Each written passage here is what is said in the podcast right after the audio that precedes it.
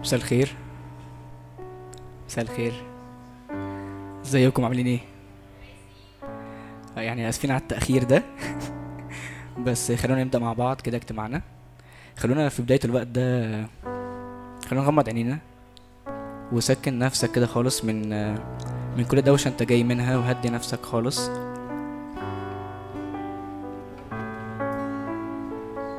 قول يا رب أنا جاي دلوقتي بخصص الوقت ده بالكامل ليك. جاي بهدي نفسي من كل دوشة من كل تشويش من كل حاجة أنا جاي منها. حتى لو جاي من حاجة حلوة لكن آه، اركن كل حاجة على جنب دلوقتي. خلي الوقت ده بالكامل للرب. قول له أنا جاي بخصص الوقت ده بالكامل ليك. أنا جاي بثبت عينيا عليك. جاي نبص عليك دلوقتي يا رب. فتعالى تعالى املى المكان ده دلوقتي بحضورك.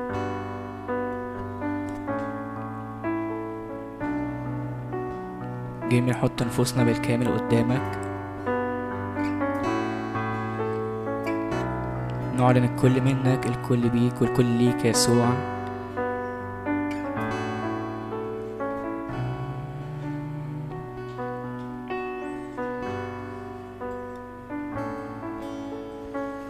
وإحنا في بداية الوقت ده أنا شاعر جوايا إن الرب جاي بيسكب حاجة مختلفة علينا دلوقتي. وشايف في نار كده نازلة من السماء على على المسبح بتاعنا دلوقتي لأن الرب يصر بالذبيحة بتاعتنا.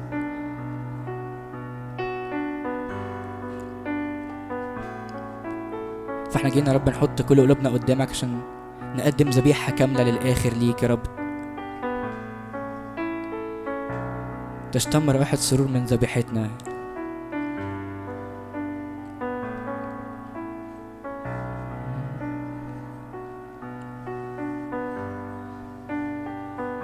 فتعالى افتح إيدك قدامك كده في بداية الوقت ده واستقبل النار المنسكبة من العرش علينا دلوقتي.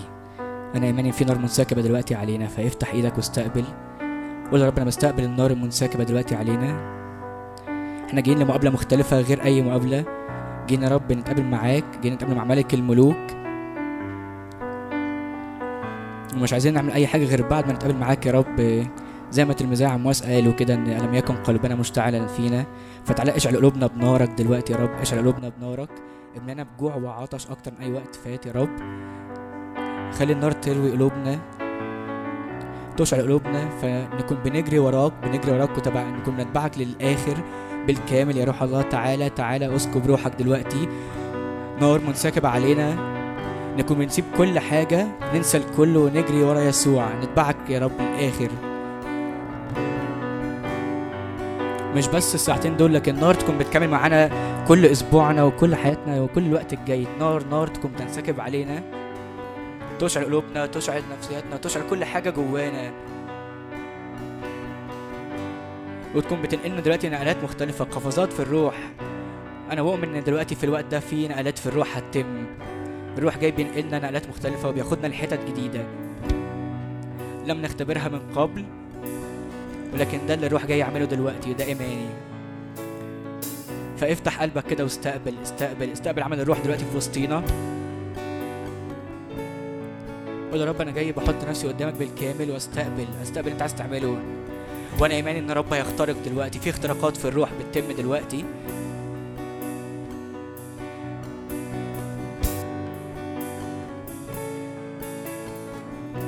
شايف كأن في أسوار بتقع دلوقتي بتعيق التبعية ورا الرب. فكل أسوار بتعيق تبعيتنا للرب تكون بتقع لأن التبعية الوقت جاي تبقى تبعية كاملة للرب. ده شايف أسوار كده بتنهدم. وكأن في شعب كبير خارج يجري ورا الرب. يتبعه.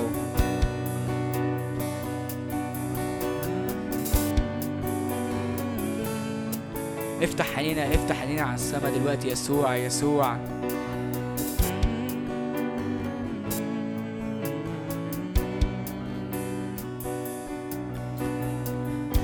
جينا رب نتحد مع السماء ونعلن قدوس قدوس قدوس رب الجنود. نعلن قدوس قدوس قدوس يسوع يسوع يسوع يسوع. قدوس.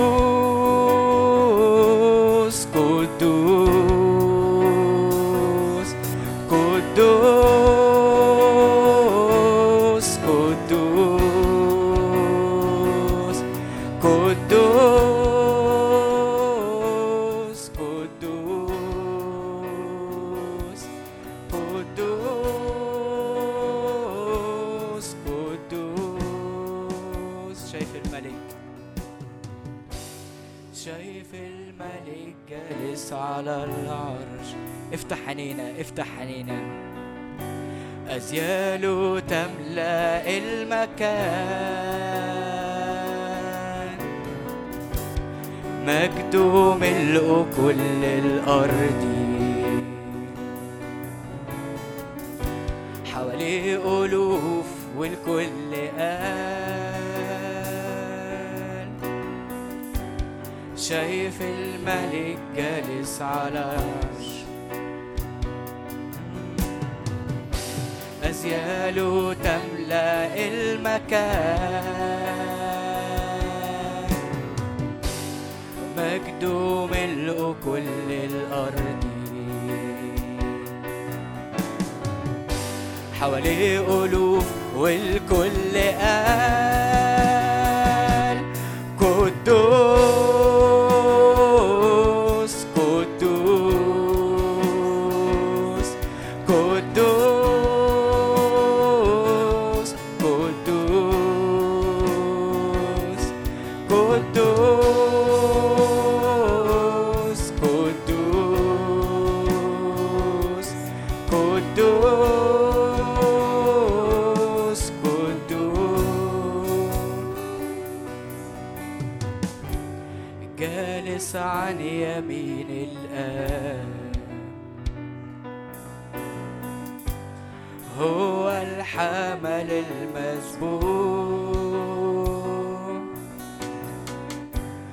قدامه الكل قائل مجدا.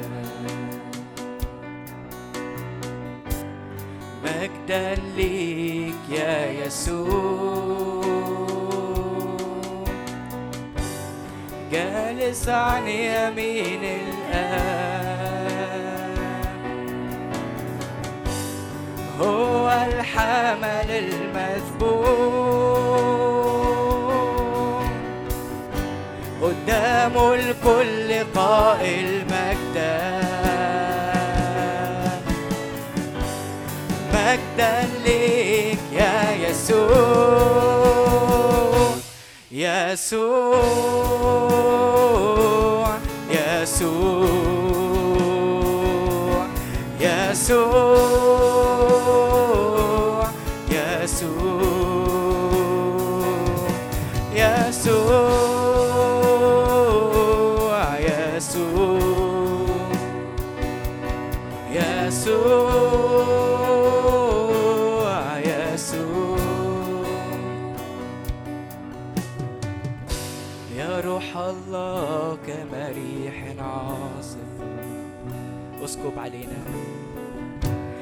اسكب علينا ألسنة نار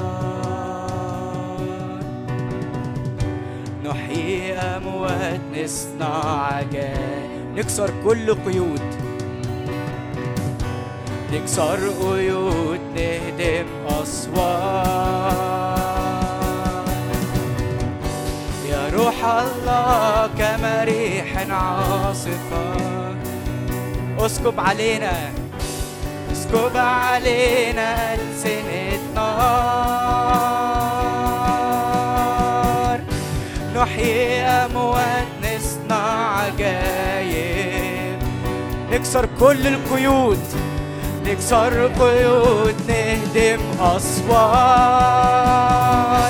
يا روح الله يا روح الله يا روح الله.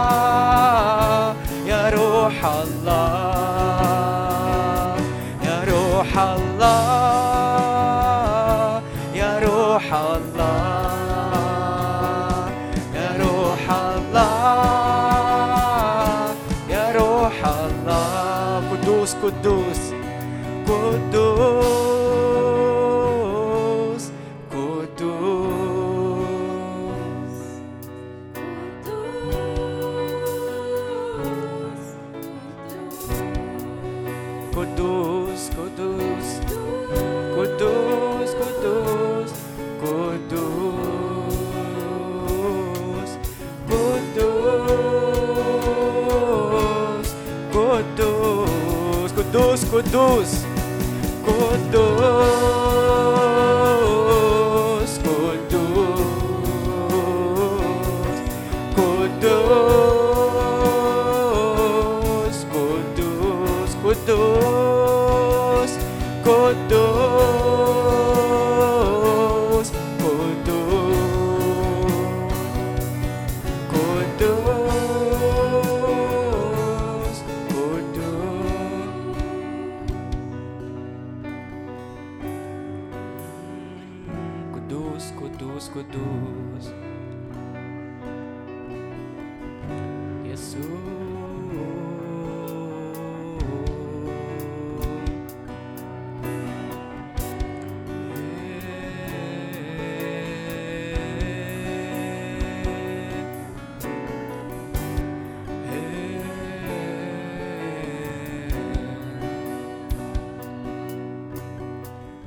أسيب الكل وأمشي وراه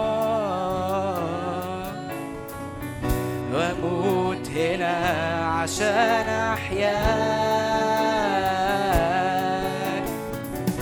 أسيب الكل وأمشي وراك.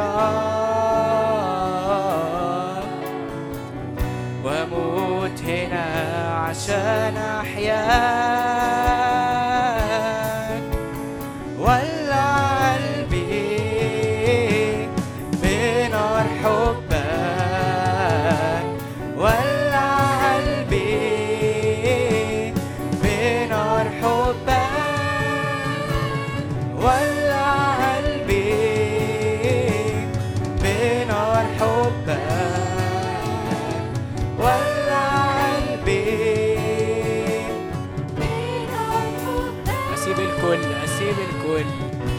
أسيب الكل وأمشي وراه وأموت هنا عشان أحياك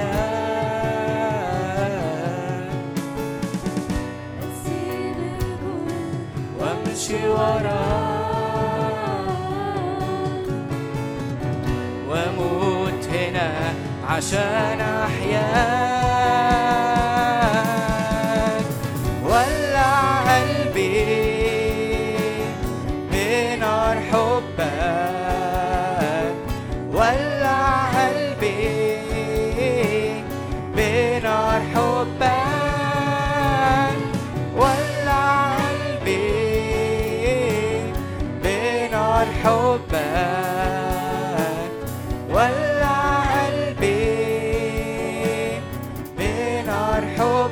قلبي ولع قلبي ولع قلبي.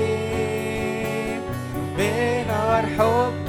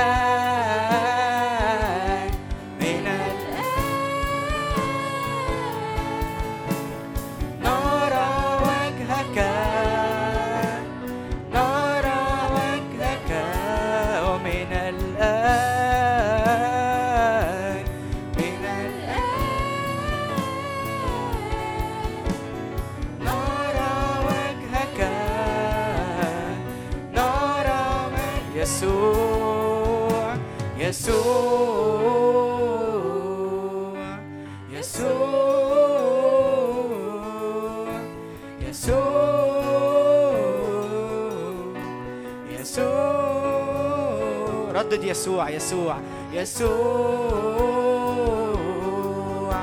يسوع.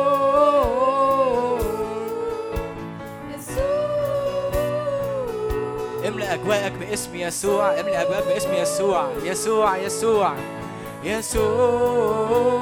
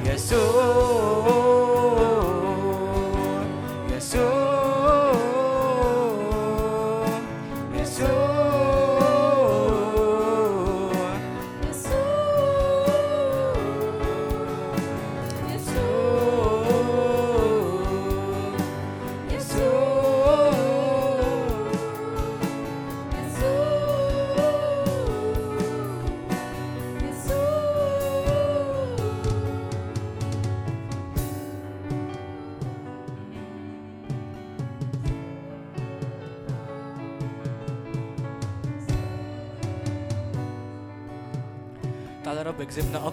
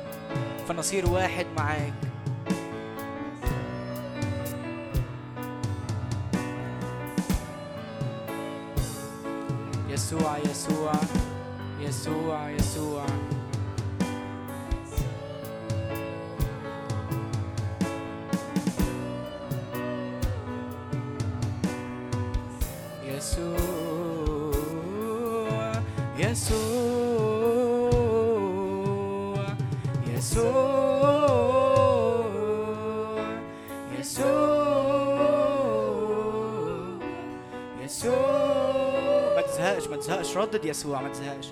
يسوع يسوع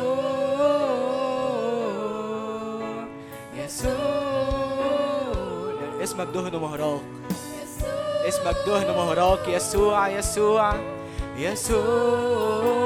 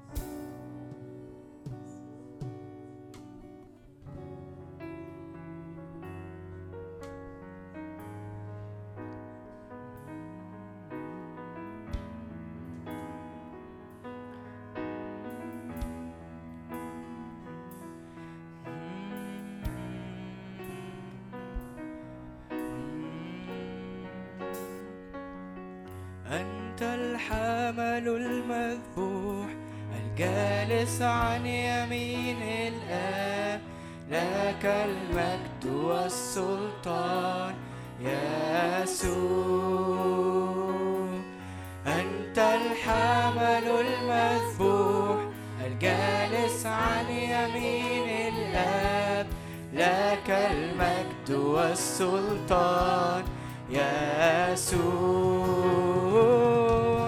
يسوع يسوع.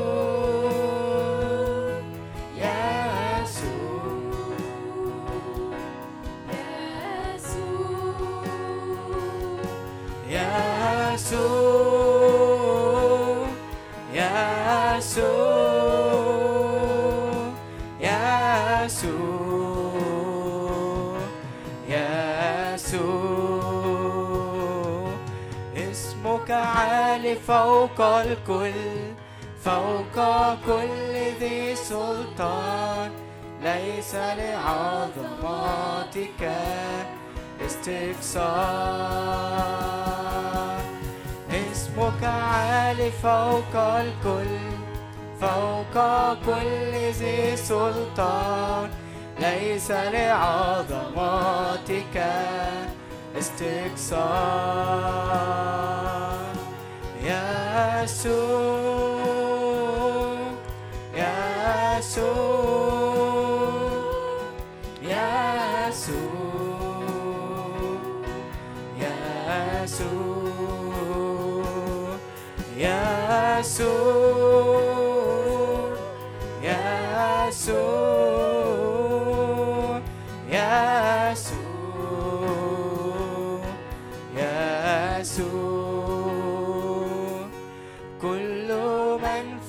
السماوات. ومن على الأرض يعترف أن يسوع هو الله. كل من في السماوات. ومن على الأرض يعترف أن يسوع هو الرب. كل من في السماء. كل من في السماوات ومن على الأرض يسوع هو الرب. كل من في السماء كل من في السماء كل من في السماوات ومن على الأرض يعترف أن يسوع هو الرب.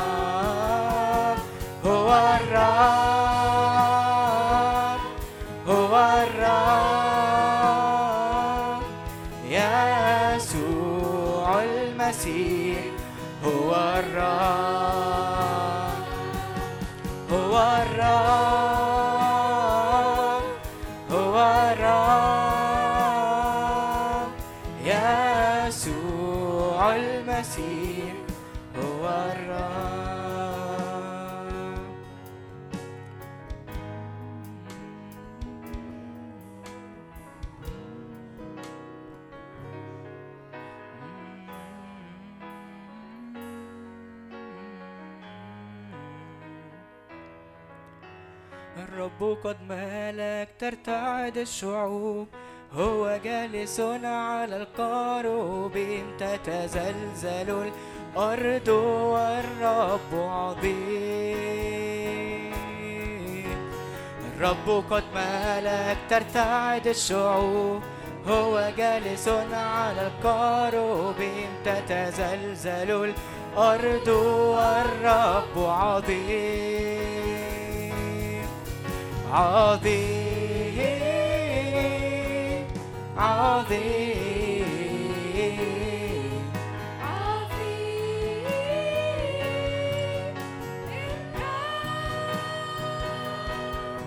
عظيم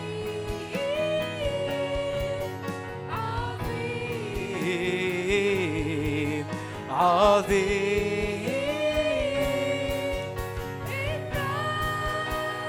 عال هو عال هو على كل الشعوب. يحمدون اسمه العظيم والمهوب. تتزلزل الأرض والرب مهوب. عال هو على كل الشعوب. يحمدون اسمه العظيم المهوب تتزلزل الأرض والرب مهوب عال هو. عال هو على كل الشعوب يحمدون اسمه العظيم المهوب تتزلزل الأرض والرب مهوب مهوب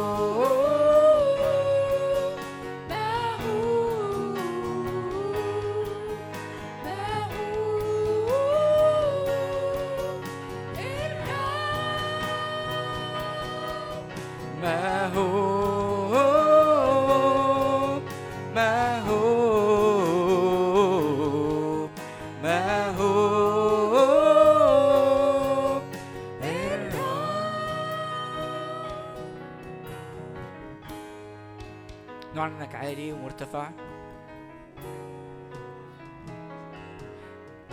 فوق كل علو أنت أعلى فوق كل علو أنت أعلى. نرفع اسم يسوع. نعلن إن هو ملك الملوك ليس غيره. يسوع يسوع يسوع.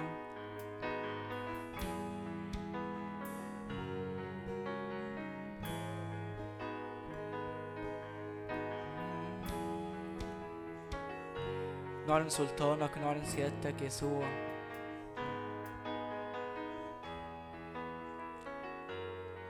ملك الملوك مرتفع هو وعالي يسوع يسوع يسوع.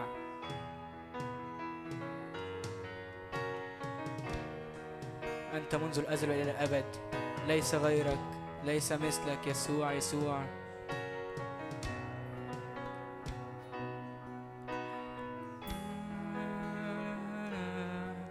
أنت غالب ومنتصر أنت غالب ومنتصر.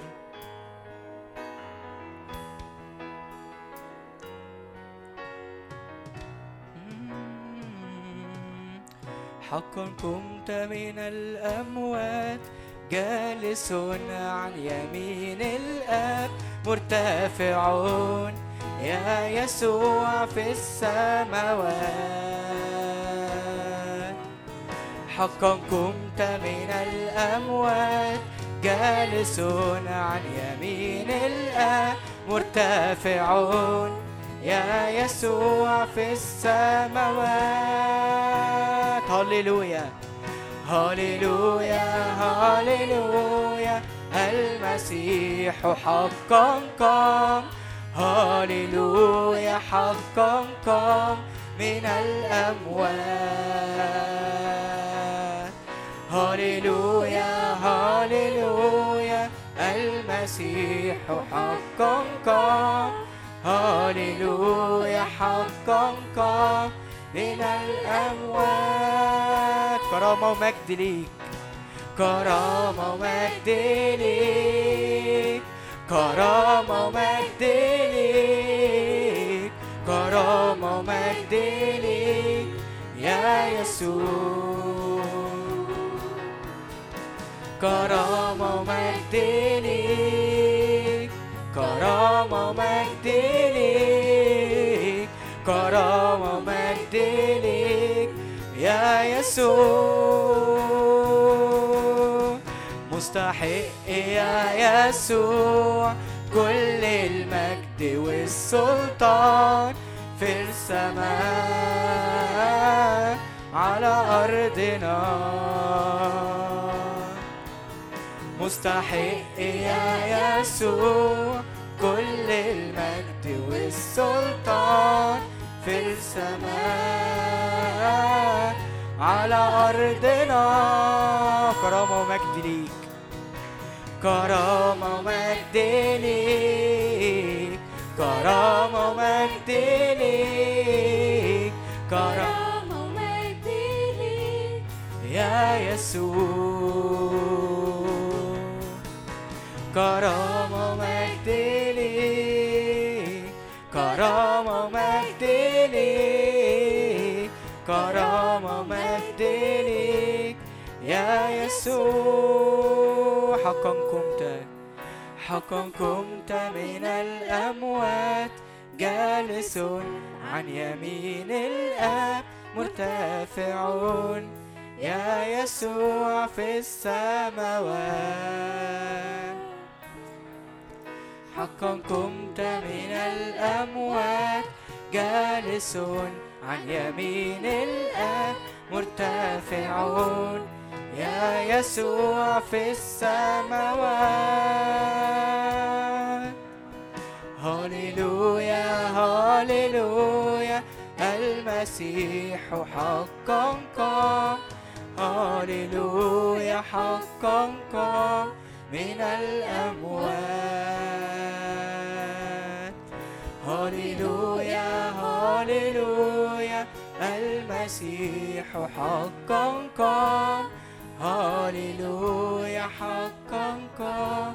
من الأموات.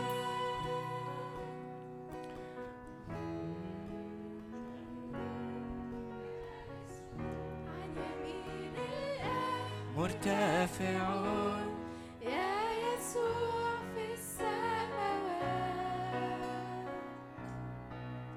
حقا كنت من الأموات.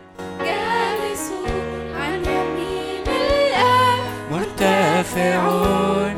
يا يسوع في السماوات.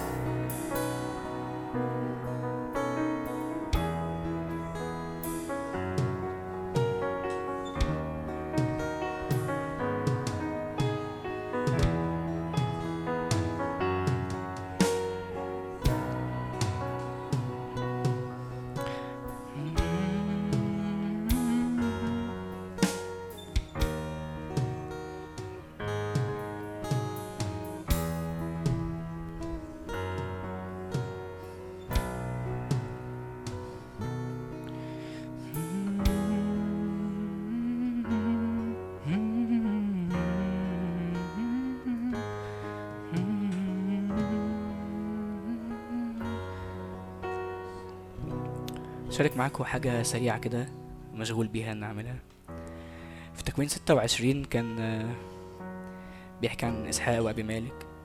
بيقول كده كان في أرض جوع غير الجوع الأول الذي كان في أيام إبراهيم.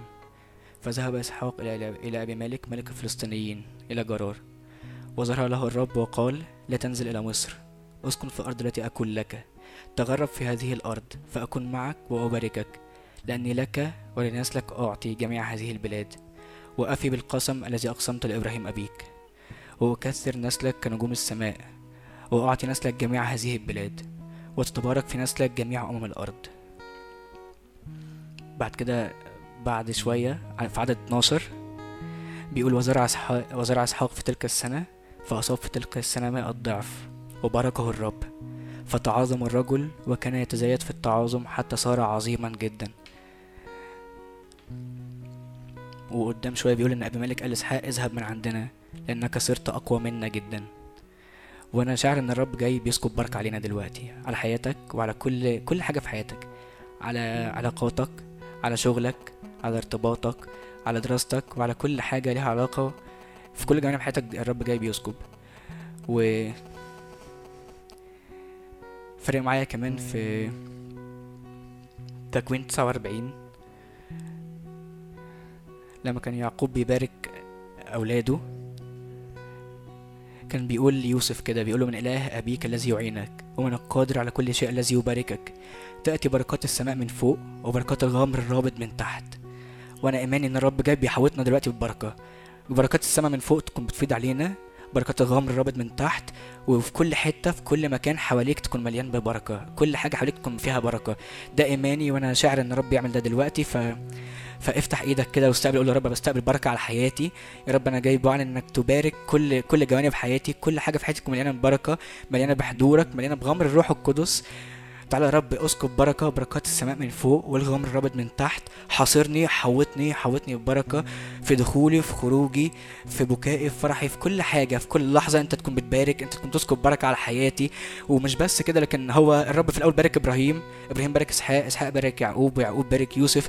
وأنا ايماني إن البركة تكون بتمتد مش على حياتك بس لكن على حياة نسلك وعلى بيتك وعلى عيلتك وعلى كل ال كل ال ال ال النسل اللي جاي. أنت الرب يكون بيستقبل بركة الرب يكون بيسك- بيسكب بركة عليك. استقبل البركة دي دلوقتي على حياتك واعلن إن أنا يا رب جاي بستقبل بركه من عندك على حياتي دلوقتي مش بس ليا لكن لنسلي والكل اللي جاي لكل اللي جاي في كل خطوة جاية وفي كل خطوة حاليا في حياتي بتحصل. يا رب أكون بستقبل بركه تحوطني تحوطني ببركة تغمرني ببركة من عندك دلوقتي وتكون بتفيض عليا وتكون بتفيض عليا بشكل مختلف. أنا ما اختبرتوش قبل كده. فيضان وغمر من بركة جديدة على حياتنا دلوقتي في اسم يسوع في اسم يسوع.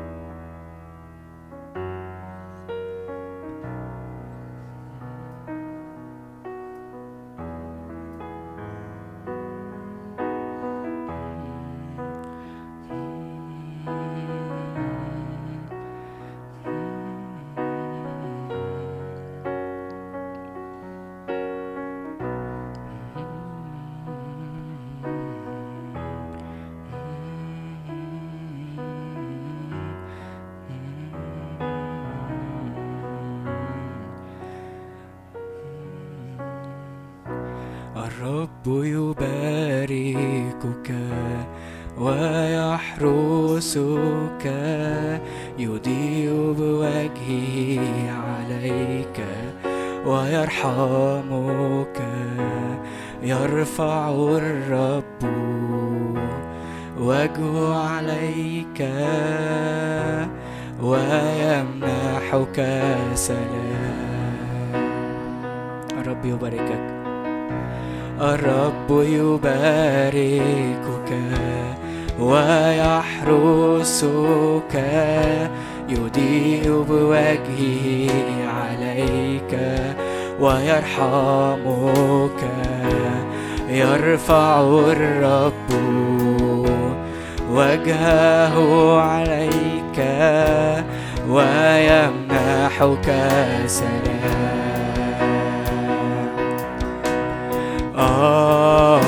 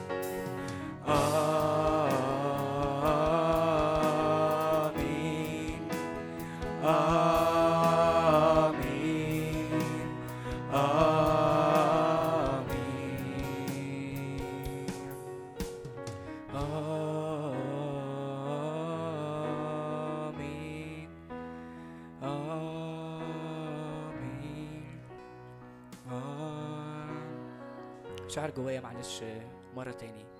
أعلن الصلاة دي تاني. عارف إن إحنا يمكن تحس إنك بتعيد الصلاة لكن إحنا مش بنعيد إحنا مش بنضرب الهوا. إحنا جايين نعلن إن أنا بستقبل بركة بستقبل كل بركات على حياتي تعالى يا رب أسكب أسكب. تعالى أسكب حضورك واسكب بركة أسكب غمر غمر ينادي غمر بالبركة على حياتنا على كل جوانب حياتنا. إحنا جايين نستقبل بنستقبل حضورك بنستقبل حضورك. تعالى تعالى تعالى املأ املأ ببركة املأ ببركة يحسن الرب إليك يحسن الرب إليك. يحسن الرب إليك ولألف من نسلك لبيتك وبنيك.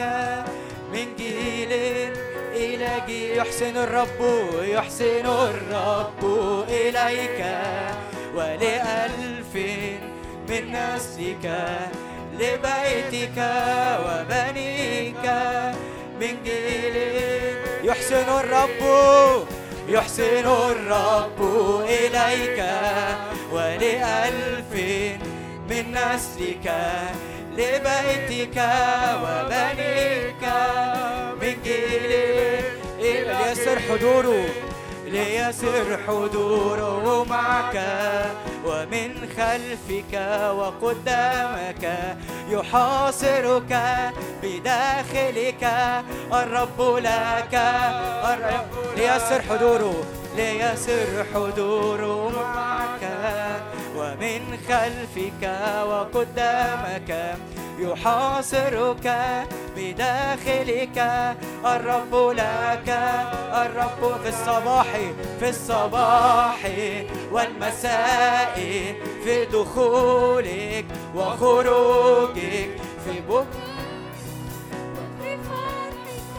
الرب لك الرب في الصباح في الصباح والمساء في دخولك وخروجك وقت حزنك وقت فرحك. الرب لك الرب لك الرب الرب لك الرب لك الرب لك الرب لك الرب لك الرب لك.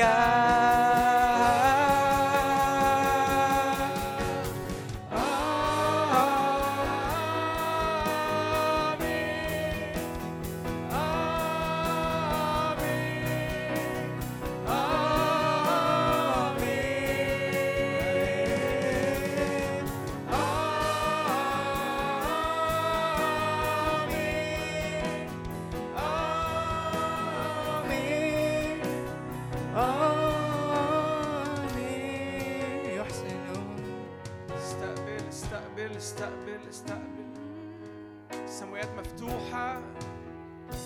رب في الوسط. استقبل إن الرب جاي بآيات وعجائب. الرب جاي يمهد السكة أمامك. كل معوجات تصير مستقيمة في اسم الرب يسوع. استقبل استقبل انه الرب جاي يسكب قوة في إنسانك الداخلي. استقبل انه الرب جاي بيشكل لأنه إيد الرب قوية عليك النهارده. إيد الرب قوية عليك. الرب عايز يدخل لأعماق أعماق أعماق حتت عميقة جدا. هي هي يغير شكلها ويغير هيئتها.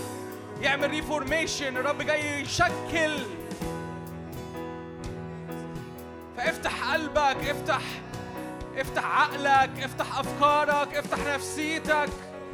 اعلن صلاح الرب على حياتك اعلن صلاح الرب اعلن جود الرب. هي هو أب صالح جدا هو أب صالح جدا. عايز يباركك عايز يباركك. شو قلب الرب بركة؟ شو قلب الرب بركة من ناحيتك؟ زي ما كنا لسه بنرنم من خلف ومن قدامك يحاصرك الرب بالبركة يحاصرك الرب بالبركة يحاصرك الرب. الرب لك. هللويا خلينا نقولها تاني. يحسن الرب إليك ولألف من نسلك لبيتك وبنيك من جيل إلى جيل. يحسن الرب إليك يحسن يحسن. ولألف يحسن الرب من نسلك لبيتك وبنيك من جيل حط إيدك كده على إلى قلبك. يحسن يحسن. الرب إليك ولألف من نسلك لبيتك وبنيك. من جيل إلى جيل ليسر حضوره معك. ومن خلفك وقدامك يحاصرك بداخلك. الرب لك الرب لك في الصباح والمساء في دخولك وخروجك. وقت حزنك وقت فرحك الرب لك الرب لك الرب لك الرب لك. رب لك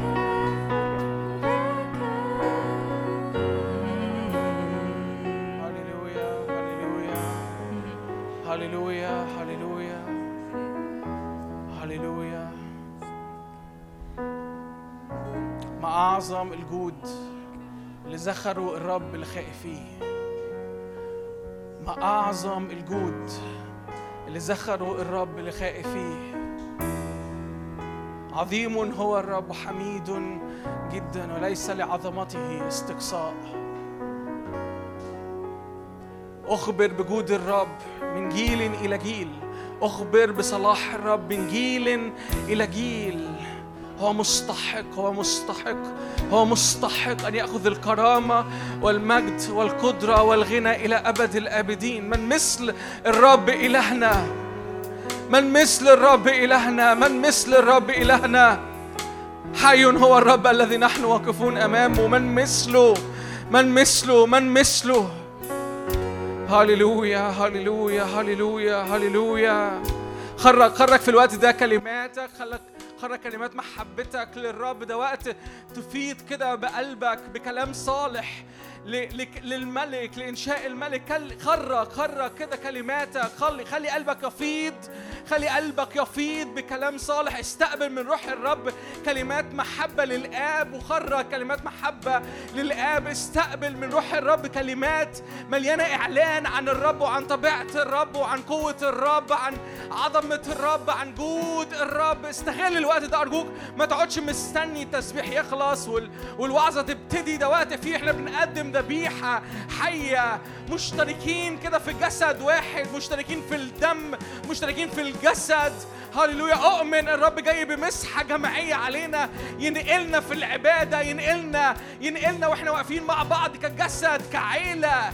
هللويا. ككنيسة واحدة. هللويا. الرب بيعمل ترقية. الرب بيعمل ترقية في قوة السلطان اللي خارج منا. كل مرة انت بتقدم الشكر كل مرة انت بتقدم حمد للرب. الرب بيعمل نقلة في قوة السلطان. فأرجوك ما تقعدش مستني مزيكا حلوة ولا تبص إيه اللي بيحصل ولا مين بيعمل إيه في الدنيا. أرجوك ده مش وقت تبص على حد حواليك ده وقت تنظر إلى الرب ده وقت تثبت عينيك على الرب ده وقت تنظر إلى الرب.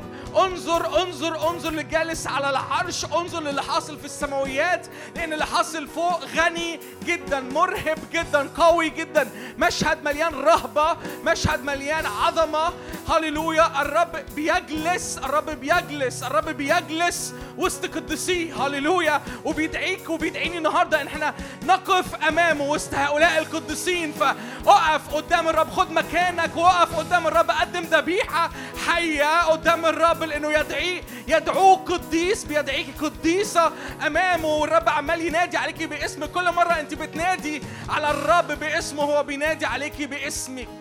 هو بينادي عليك باسمك. ابني بنتي انت لي هللويا هللويا هللويا هللويا هللويا هللويا.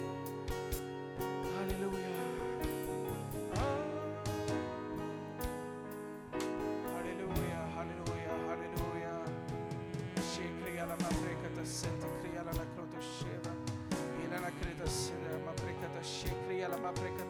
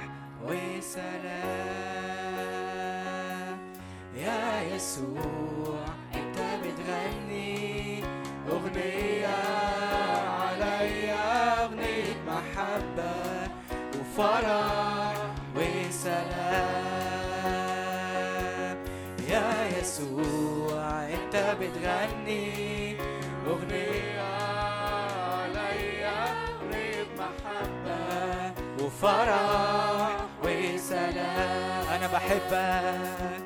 يا يسوع أنا بحبك.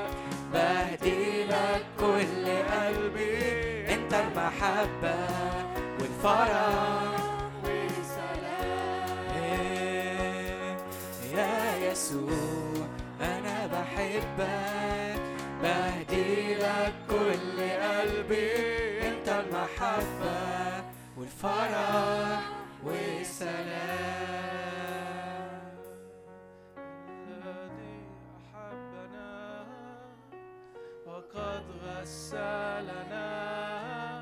وجعل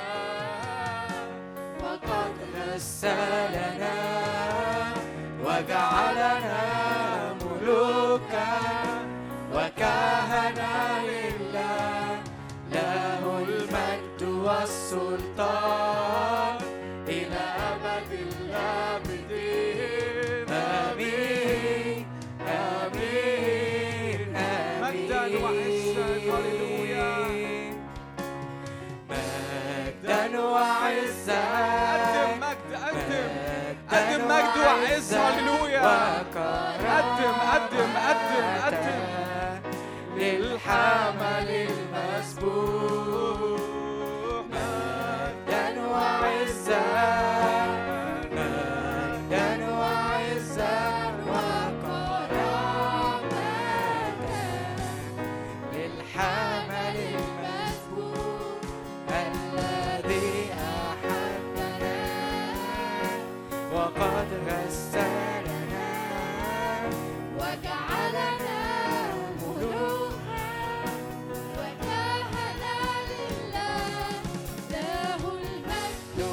والسلطان إلى أبد الآبدين آمين آمين آمين.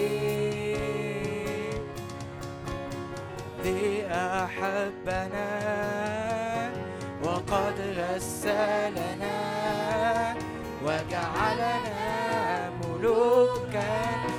وكهنة لله له السلطان إلى أبد الآبدين آمين آمين آمين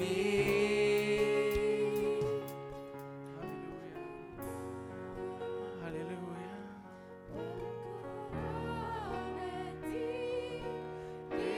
يسوع المسيح الحمل المسبوح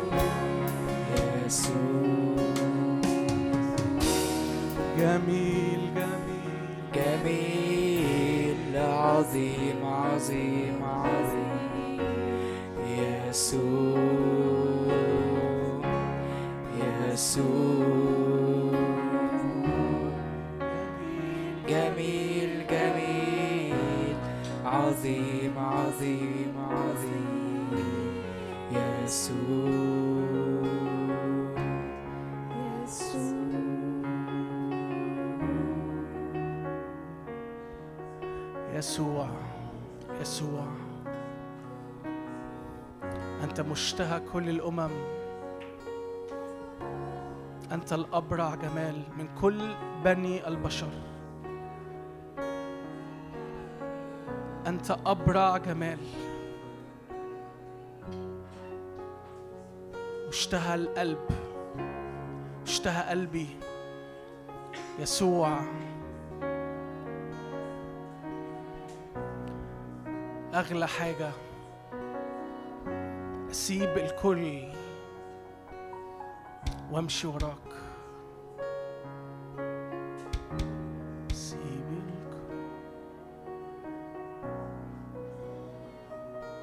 يسوع يسوع.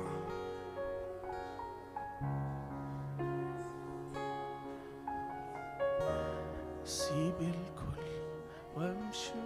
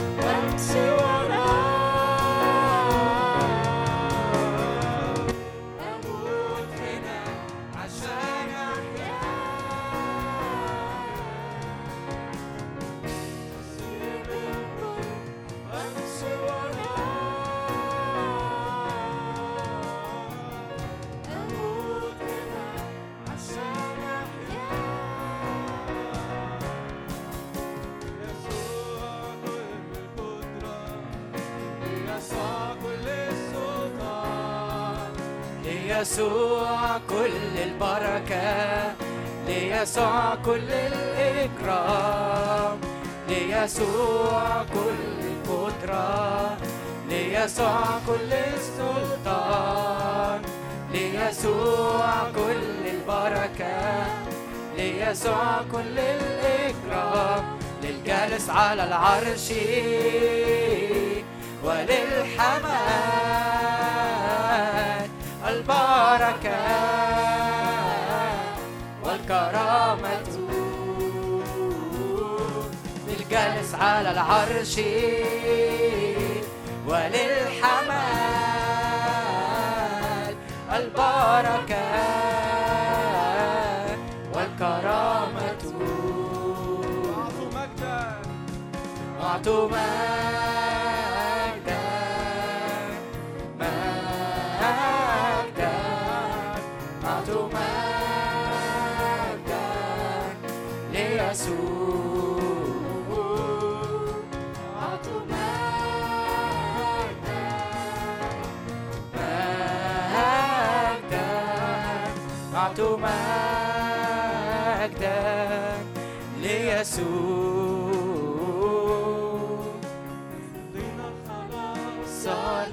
فداء صار لنا حياة بدم الحمل صار لنا خلاص صار لنا فداء صار لنا حياة بدم الحمل صار لنا خلاص صار لنا فداء صار لنا حياة بدم الحمل صار لنا خلاص صار لنا فداء صار لنا حياة بدم الحمل أوه،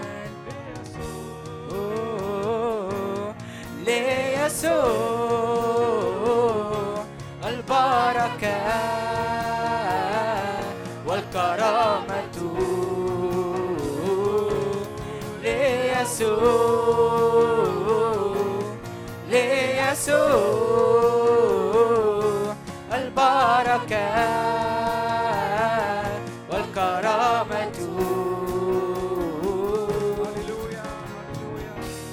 هللويا للجالس على العرش وللحمل. كل البركة والكرامة والقدرة إلى أبد. الآبدين مش هنزهق أبدا من هذه الأغنية. مش هنزهق أبدا من هذه الأجواء. مش هنزهق أبدا من من أجواء العبادة والتسبيح لأن الرب مستحق. حتى لو قعدنا ساعات بنعلن إن الرب مستحق هو يستاهل إن ياخد كرامة ومجد في وسطينا. مش مهم نوعظ مش مهم نتكلم مش مهم نعمل حاجة تانية. إنما إنه نيجي ونقدم عبادة حية قدام الرب. علاقة عبادة تليق بالملك. دي أغلى حاجة دي أغلى حاجة. فما تزهقش ما تزهقش ما تزهقش من اللي بيحصل. اشترك مع المشهد اللي في السماء. اشترك لأنه في سحابة شهود لأنه في قديسين في وسطينا وإحنا في وسطيهم. لأنه السماء بتندمج مع الأرض. هللويا. ليسوع خلاص صار لنا فداء صار لنا حياة بدم الحمل. صار لنا خلاص صار لنا فداء صار لنا حياة بدم الحمل. صار لنا خلاص صار لنا فداء صار لنا حياة بدم الحمل. لنا خلاص صار لنا فداء. صار لنا حياة بدم الحمل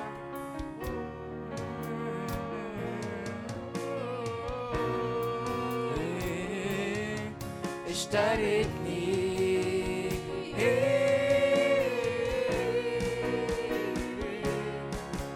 بدمك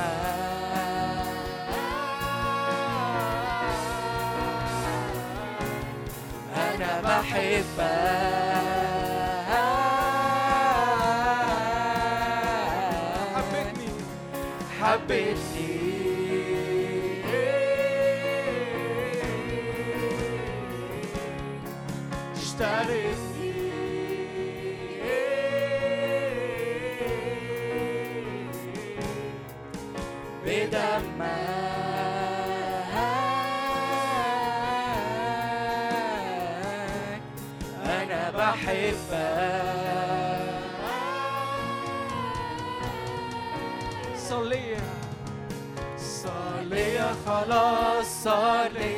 فداء صار ليا حياة بدم الحمل صار ليا خلاص صار ليا فداء صار ليا حياة استقبل حياة الرب. استقبل حياة الرب حياة الرب الآن هي الآن هي. الآن ليك استقبل هذه الحياة استقبل. قوة الحياة المحيية استقبل. صار ليا حياة بدم الحمل صار ليا خلاص صار ليا فداء. صار ليا حياة بدم الحمل صار ليا خلاص صار ليا فداء. صار ليا حياة بدم الحمل من غير تمن من غير عمل ليا قبول علشان انت كنت الحمل ليا دخول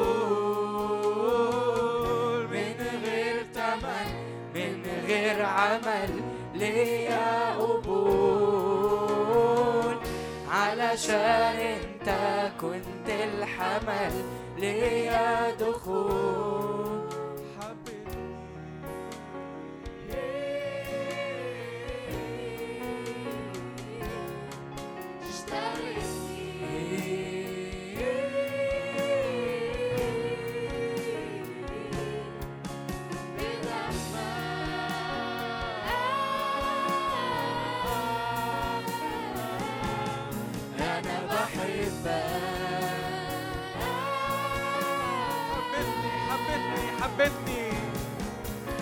بحبك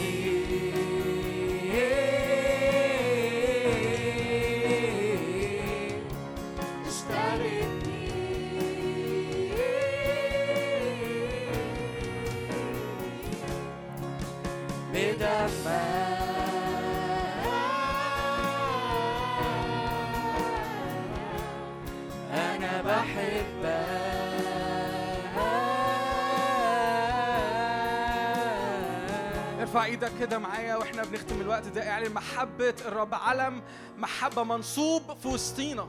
في علم محبة منصوب في وسطينا. كل كل من يأتي إلى هذا العلم كل من يدرك ويعلن هذا العلم كل من يعلن ولاءه لهذا العلم اللي مليان محبة. ملكوت الله مليانة محبة. الله في وسطنا هو محبة. اعلن اعلن اعلن كده اعلن إنه الرب في وسطنا الرب في وسطنا الرب في وسطنا محبة أبدية أحببتك. اعلن كده الرب في وسطنا محبة أبدية أحببتك. هللويا هللويا هللويا هللويا. المحبة تسود المحبة تسود المحبة تسود. هللويا هللويا هللويا هللويا هللويا. yes يا رب yes يا رب yes يا رب. بنعلن كده ولائنا لهذه المحبة بنعلن اتفاقنا على هذه المحبة بنعلن إن إحنا في عهد محبة هللويا. عهد محبة عهد محبة عهد محبة. هللويا. روح الله أشكرك من أجل كل إعلانات. أشكرك من أجل كل كونكشنز أنت جاي بتربط بيها الأرض والسماء. هللويا هللويا. ربط محبة ربط محبة ربط محبة. بنحبك جدا بنحبك جدا. بنبارك اسمك من الآن وإلى الأبد. آمين.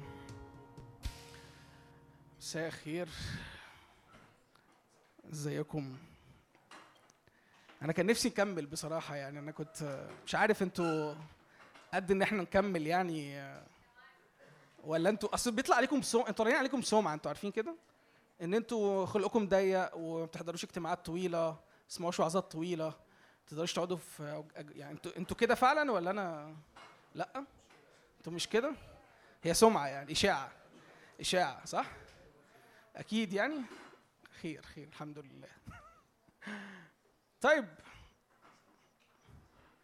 آه أنا سامر. إزيكم؟ اللي عارفني عارف إن أنا ببتدي الاجتماع مش وأنتوا قاعدين. يعني حفظتوها ولا هقعد أعيدها كل مرة؟ كم حد أول مرة في وسطينا يجي؟ كام مرة؟ كويس ممكن تقفوا؟ اللي في وسطينا أول مرة يجوا. أوكي. هاي إزيكم؟ عاملين إيه؟ نقوم بقى كلنا كده؟ خلونا نقوم بقى كلنا كده؟ خلونا نقوم بقى إحنا بقى ونسلم على بعض. يعني أنتوا بقى اتحركوا في القاعة. سلموا على بعض لمدة كده دقيقة. المجموعة اللي قاعدة ورا هنا كده أيوه قوموا قوموا قوموا. قوموا اتحركوا ما ما, ما تفضلوش قاعدين في المكان.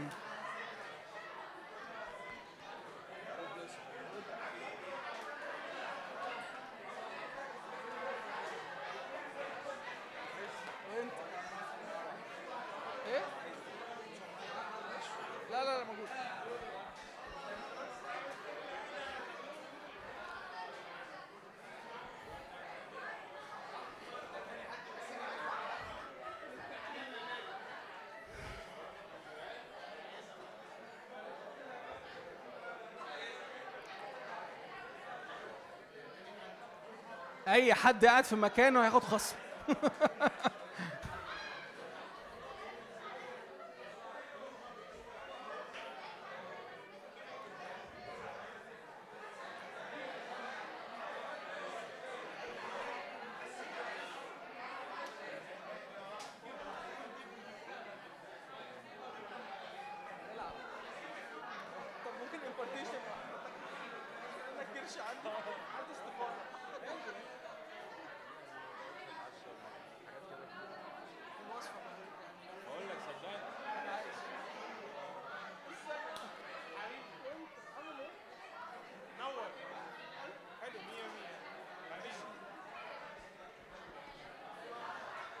شكرا شكرا جزيلا.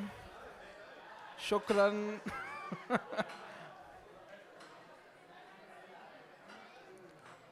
في أماكن هنا قدام للي واقفين ورا. الشباب اللي واقفة ورا في أماكن هنا كتير قدام. في ناس قاعدة؟ مش أنا آسف. في أماكن هنا قدام للي قاعد أو للي واقف ورا أنا آسف.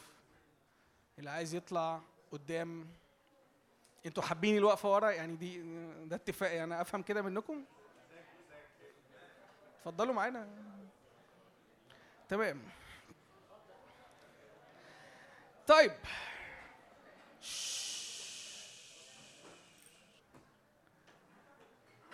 شكرا لتفهمكم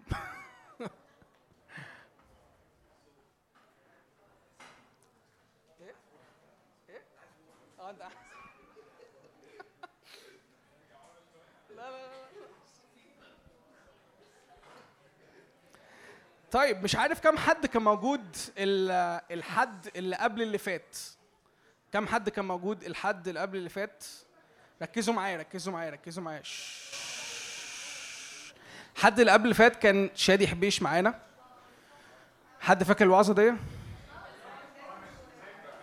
إيه؟ سيمبا أيوه. إحنا عايزين نبلغ شادي بقى إنه بقى اسمه شادي يحبش سيمبا عشان إيه؟ شادي سيمبا. عشان الشباب فاكرينه بالبتاع ده.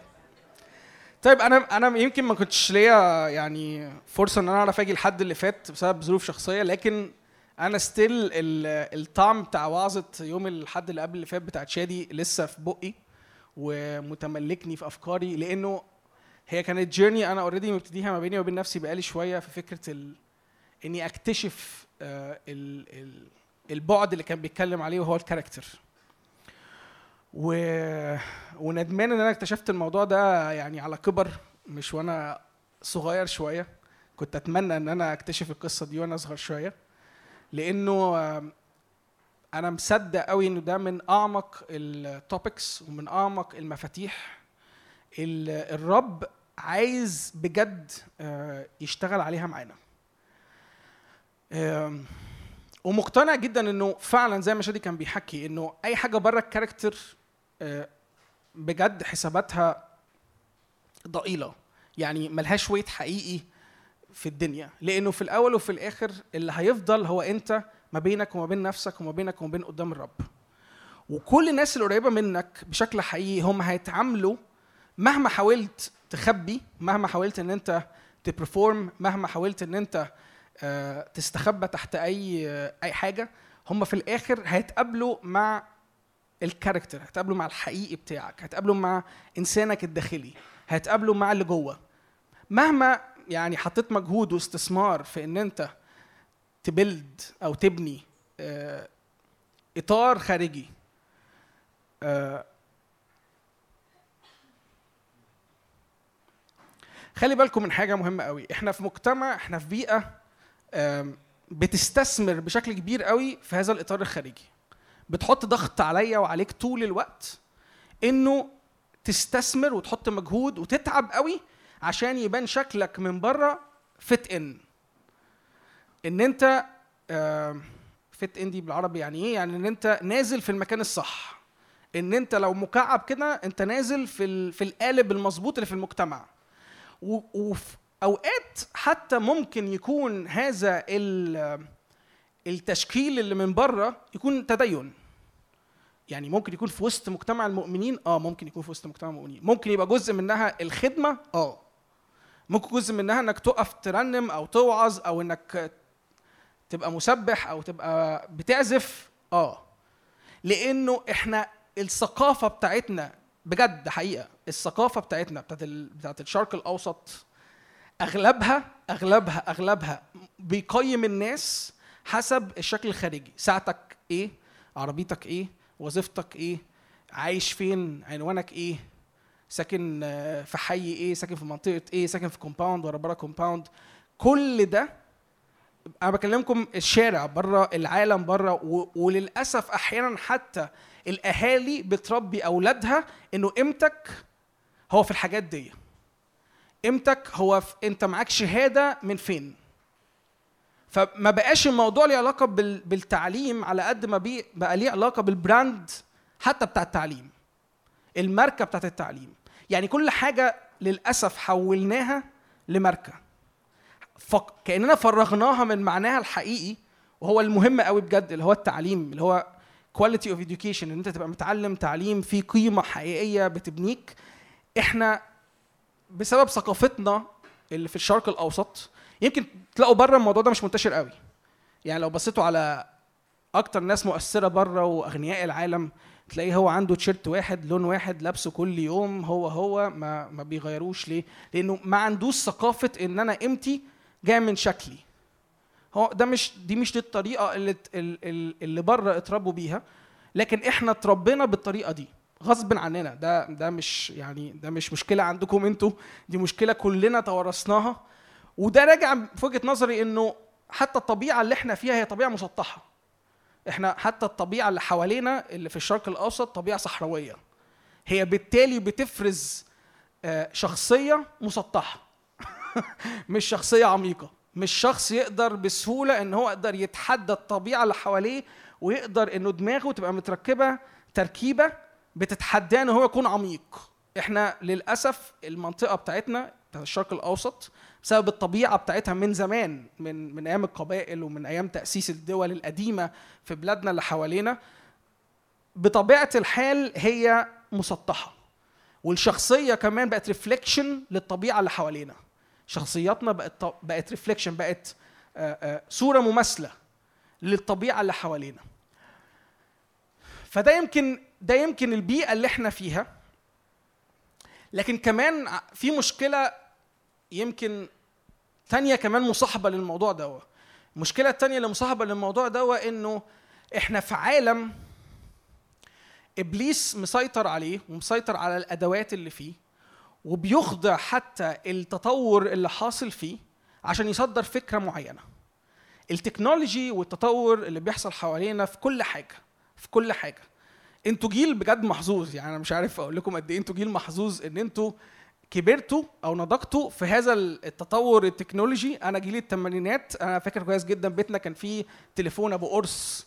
وفاكر كويس جدا اللي كان في الجيل بتاعنا من أبهاتنا اللي راكب عربية فيات معرفش كام. ده قمة التطور وقمة التكنولوجيا اللي في الحياة إنه راكب عربية manual وتشيل يا دوبك أربع بني آدمين وعوامة ورا. أنا فاكر كويس جدا إن ده كان قمة التطور والتكنولوجيا اللي في الحياة. يعني أنا فاكر أنا جيل شاف كل ما هو بقايا الستينات والسبعينات okay؟ اللي هو كان نتيجة طبيعية للأربعينات والخمسينات اللي هي ما فيهاش تكنولوجيا كبيرة قوي يعني. فإحنا في في الستينات والسبعينات إحنا واخدينها هي هي الامتداد خمسينات يعني اللي هي ما فيهاش أي حاجة خلاص؟ ومرة واحدة مرة واحدة شفنا بلد بقى إيه فيها التليفون الغريب اللي اسمه موبايل ده اللي فيه كام زرار اللي بيد... غريب قوي إيه ده؟ يعني إيه أبقى حد ماشي بتليفون؟ والتليفون زمان يعني كان حاجة كبيرة قد كده يعني كان فردة شبشب حقيقة. ده مش يعني ارجعوا على جوجل كده بصوا على على يعني history طبعا بالنسبة لكم دلوقتي ده كأنكم بتتفرجوا على History Channel بس بالنسبة لنا كان ده الواقع بتاعنا يعني. المشكلة في ال technology والتطور السريع اللي بيحصل فيها إنه إنه بيحاول بكل الطرق إنه يوفر لك حلول لراحتك. ركزوا معايا please مشكلة التكنولوجيا دي إيه؟ هي حلوة قوي وكلنا بنستفيد بيها بمميزاتها العظيمة. لكن في جوهرها في مشكلة إن هي طول الوقت اللي بيبني technology اللي بيخلق technology قاعد طول الوقت بيفكر في حاجة واحدة بس يلاقي solution يلاقي smart solution يلاقي حل ذكي لمشكلة في حياتنا. okay؟ ده بيفرز إيه؟ ده مشكلته بقى عامل إيه؟ ده مشكلته إن هو بطبيعة الحال بيمرنك وبيعودك طول الوقت على الاستسهال. يعني زمان كان الموضوع بالنسبة لنا آه، تليفون موجود في بيت فأنت لو هتتصل بيا اتصل بيا في وقت معين أنا موجود في البيت مش في أي وقت هتعرف توصل لي. فأنت لازم تبقى عارف إن أنا ليا pattern في يومي يعني ليا system في يومي نظام في يومي. في وقت بكون بره البيت ووقت جوه البيت فأنت لو عايزني في البيت هتتعب معايا إنك تعرف أنا بعمل إيه وما بعملش هتتعب.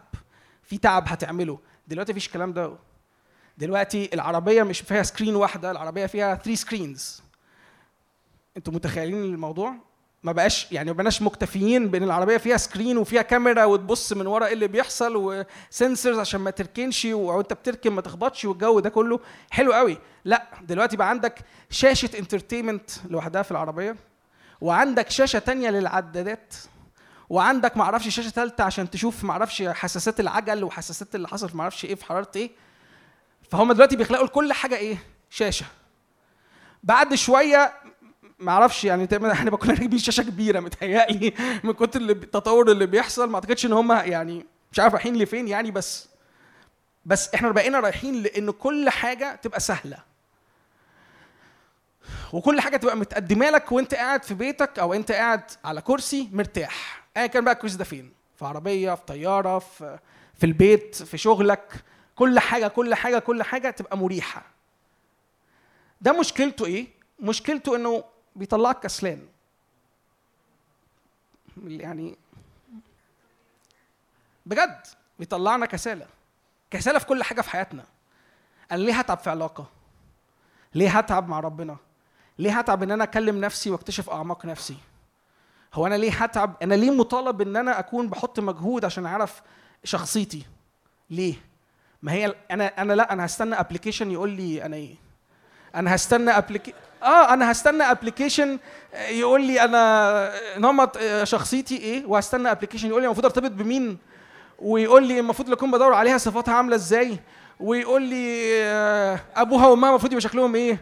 وعندهم يعني هو appli- هي كل حاجة بقت data entry آه بتدخل data وبتطلع حاجات فأنت تفهم راسك من رجليك وأنت قاعد في بيتكم بالليل كده قبل ما تنام وتبقى عرفت المفروض ترتبط بيها شكلها عامل إزاي.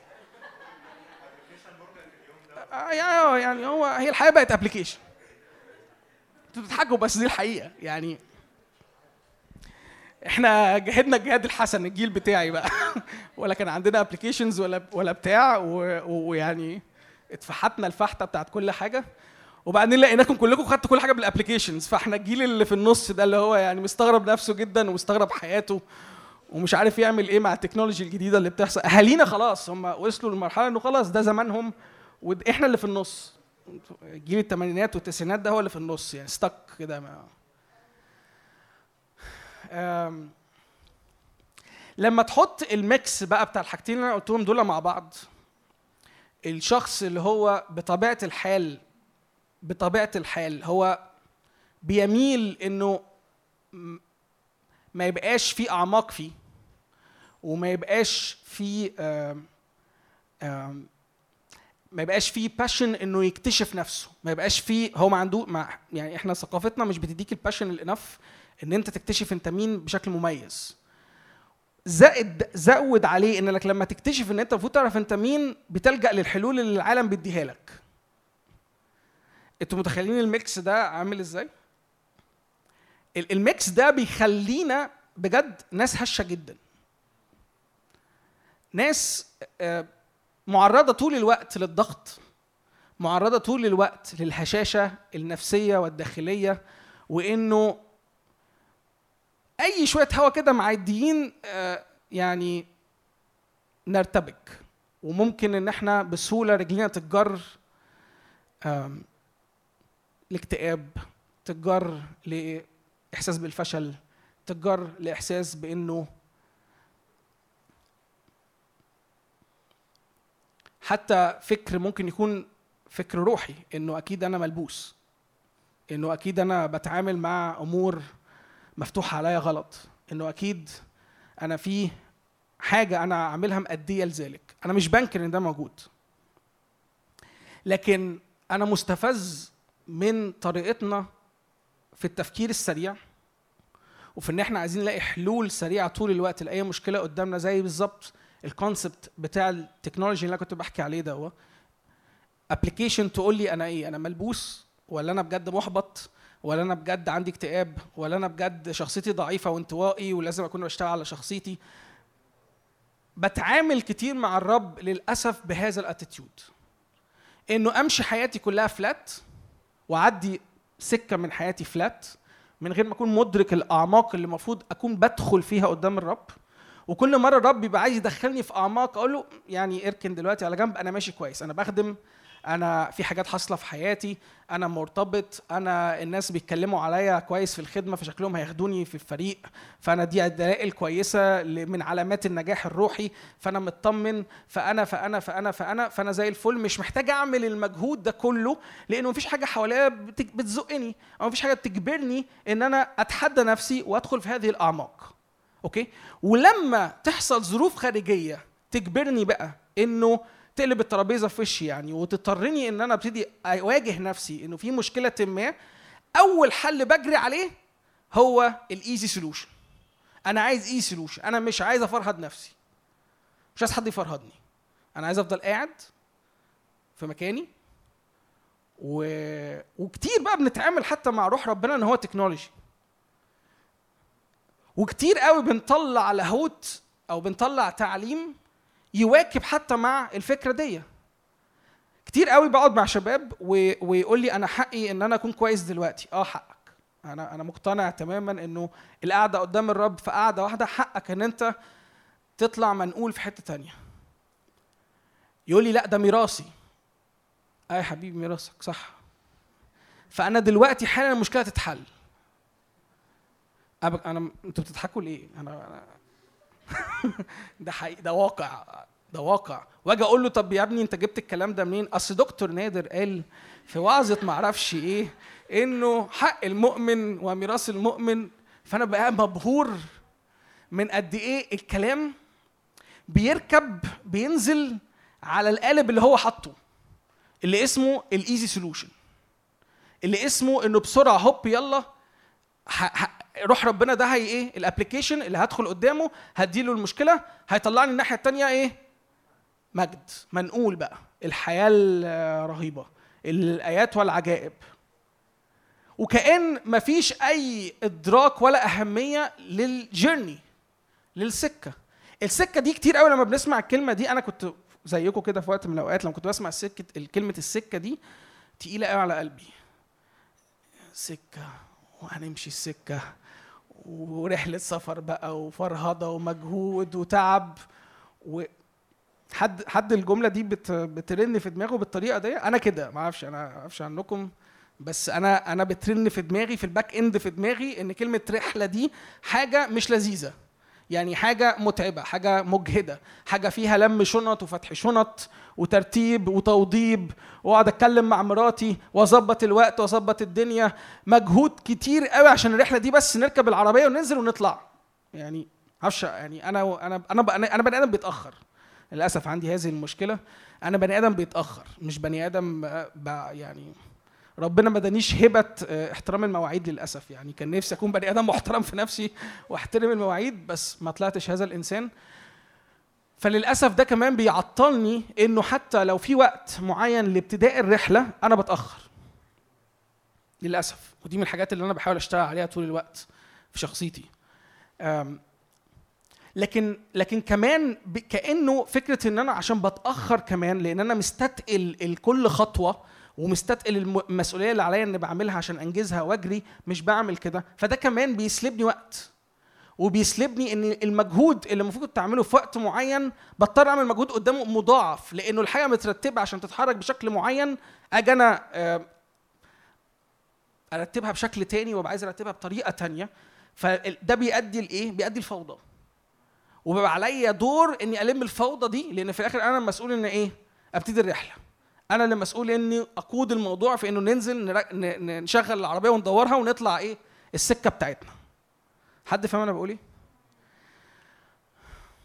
أنتوا فعلا جيل محظوظ بجد بأمانة ده ده مش ده مش يعني مش متغاظ منكم أنا بحبكم جدا بس أنتوا جيل محظوظ فعلا لأن أنتوا في العمر ده في الوقت ده في السن ده متاح ليكم انكم تدركوا وتجددوا ذهنكم اتجاه هذا الأمر أعتقد إنه في وقتي أنا في السن بتاعكم كانش في حد بيتكلم قوي عن الموضوع ده. كانش في حد كتير بيقدر يشرح الموضوع ده. وللأسف لما كان بيتشرح ودي مشكلة أنا بلاقيها بشكل كبير حاصلة حوالينا إن لما بتتشرح بتتشرح بشكل نفسي. بتتشرح من المداخل النفسية is حاجة كويسة. لكن أنا ما أعتقدش ومش متفق إن دي الصورة الكاملة. مش موافق جوايا إنه الصورة ال- الفاينل هي الصورة النفسية اللي بتتقدم لنا.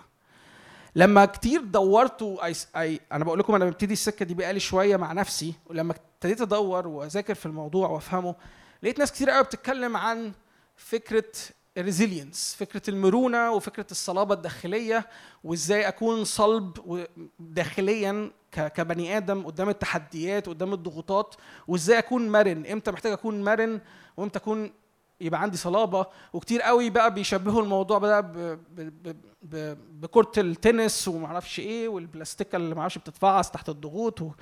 عارفين أكيد الكلام ده أنتوا أكيد اتهريتوا منه يعني. عارفين الموضوع ده؟ مش عارفينه؟ لا.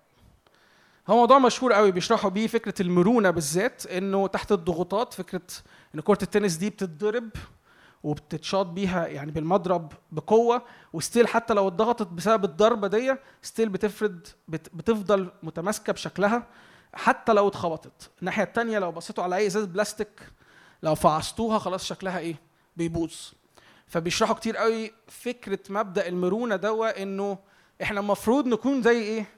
كرة التنس. تتضرب وما تقولش آي.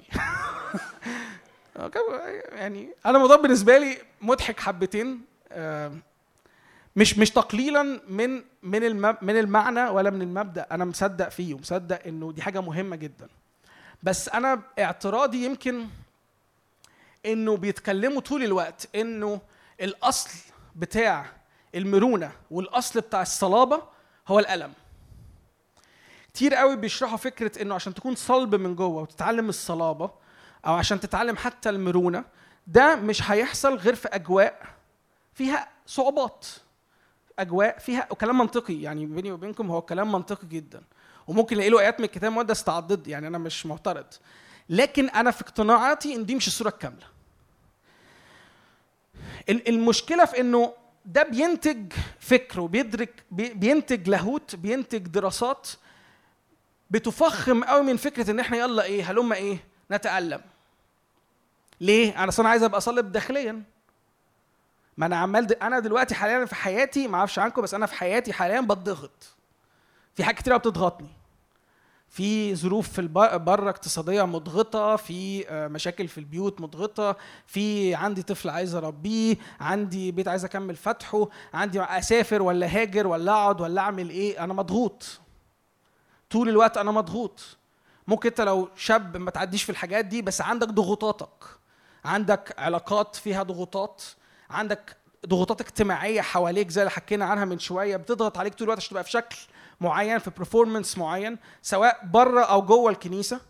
عندك ضغوطات في البيت عندك مسؤوليات في البيت عندك مسؤوليات تجاه حتى المذاكرة عندك مسؤوليات وعندك ضغوطات. تتعامل إزاي مع مع الضغط دوت تتعامل إزاي وشخصيتك تفضل متماسكة؟ فالحل اللي بيقدموه علشان نوصل لفكرة إن أنت يبقى عندك مرونة ويبقى عندك صلابة وبرضه بيشرحوا إيه فكرة إن المرونة دي تحت الدح... تح... للتحديات قصيرة المدى. يعني يبقى عندك تحدي دلوقتي حالا فأنت بتتعامل معاه بالإيه؟ بالمرونة. لما عندك تحدي long term بتتع... بتتعامل معاه بالصلابة. إنه بما إن هو تحدي مستمر لمدة طويلة فأنت محتاج تكون صلب داخليا عشان تقدر تعدي بهذا التحدي الطويل. ولو عندك تحدي قصير بتتعامل معاه بالمرونة. فخلي بالكم ال resilience دي مش flexibility أنا يعني أحاول أفهم الموضوع حبتين ثلاثة ال resilience اللي هي المرونة دي أنا كتير قوي كنت فاكر إن معناها إن أكون فلكسبل إن أكون طيع أو إن أكون بيعدي مع الحاجة كده. عارفين. م- ميوعة كأنها ميوعة. هي مش ميوعة. ال- المرونة هي بالظبط المنظر اللي أنا كنت بقول لكم عليه ده بتاع كرة التنس. هي بتضغط وترجع مرنة بت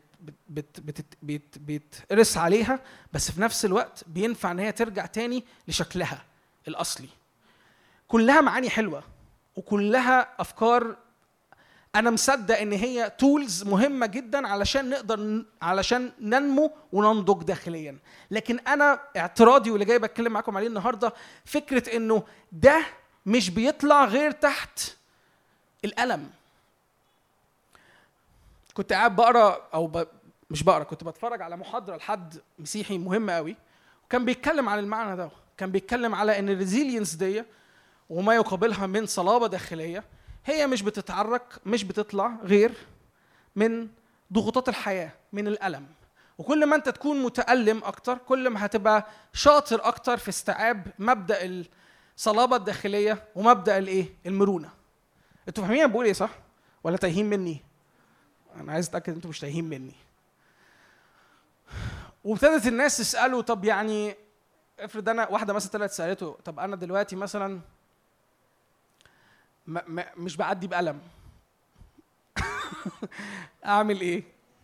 كان السؤال بالنسبة لي يعني بديهي يعني. أنا مش بعدي بألم.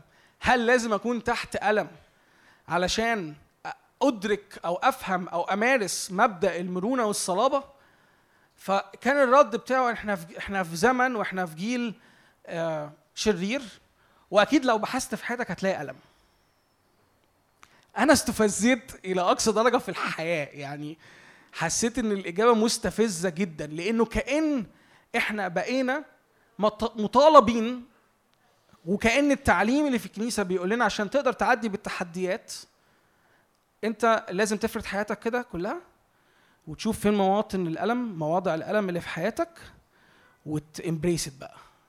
تقول الله يا جماله يا جماله إيه الحلاوة دي؟ شكرا يا رب على الألم. شكرا على إنه في المنطقة دي أنا متألم عشان أنا عارف إن أنت هتطلع من ده إيه؟ هتطلع مني حاجة رهيبة. أنا عارف إن أنا بقوله ده ممكن يكون بيزك قوي بس آم، للأسف ده توجه حوالينا. وبيطلعوا له آيات و- وممكن تلاقي آيات آه، لو اجتزأناها من سياقها العام ت- ت- توافق على هذا المبدأ. أم.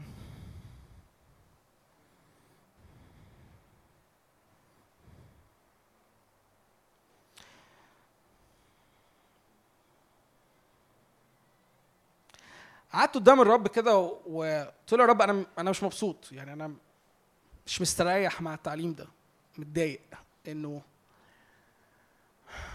يبقى الحل للي بيحصل هو إني أحط عيني على الالم إني أوافق إنه الالم ده عشان تطويري الشخصي وعشان مراتي تلاقيني إنسان أحسن وعشان ابني يلاقيني إنسان أحسن بربيه وعشان المجتمع اللي أنا حواليه يلاقي إن أنا بني آدم مفيد فأنا أعيش حياة متألم.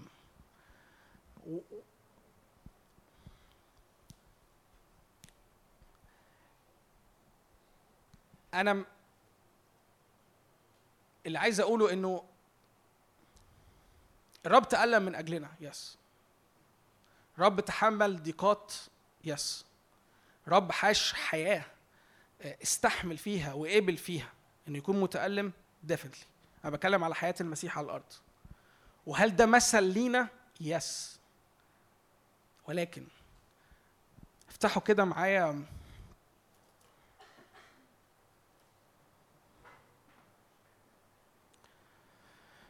افتحوا معايا عبرانيين 12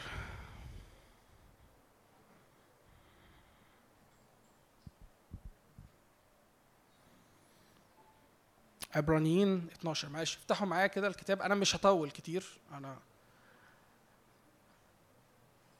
أنا فارق معايا إن إحنا نرجع نعبد الرب تاني. آه، بس عايز أسيبكم بشوية أفكار في الحتة دي. عبرانيين 12 واحد. لذلك نحن أيضا إذ لنا سحابة من الشهود مقدار هذه محيطة بنا لنطرح كل ثقل والخطية المحيطة بنا بسهولة ولنحاضر بالصبر في الجهاد الموضوع أمامنا. ناظرين إلى رئيس الإيمان ومكمله يسوع الذي من أجل السرور الموضوع أمامه احتمل الصليب مستهينا بالخزي. أنتوا بتقروا معايا ولا لأ؟ أكيد؟ طيب. فجلس في يمين عرش الله. فتفكروا في الذي احتمل. ركزوا معايا في الكلام. ففكروا فتفكروا في الذي احتمل من الخطاة مقاومة لنفسه مثل هذه لئلا تكون لئلا تكلوا وتخوروا في نفوسكم. لم تقاوموا بعد حتى الدم مجاهدين ضد الخطية. قد نسيتم الوعظ الذي يخاطبكم كبنين. أنتوا معايا؟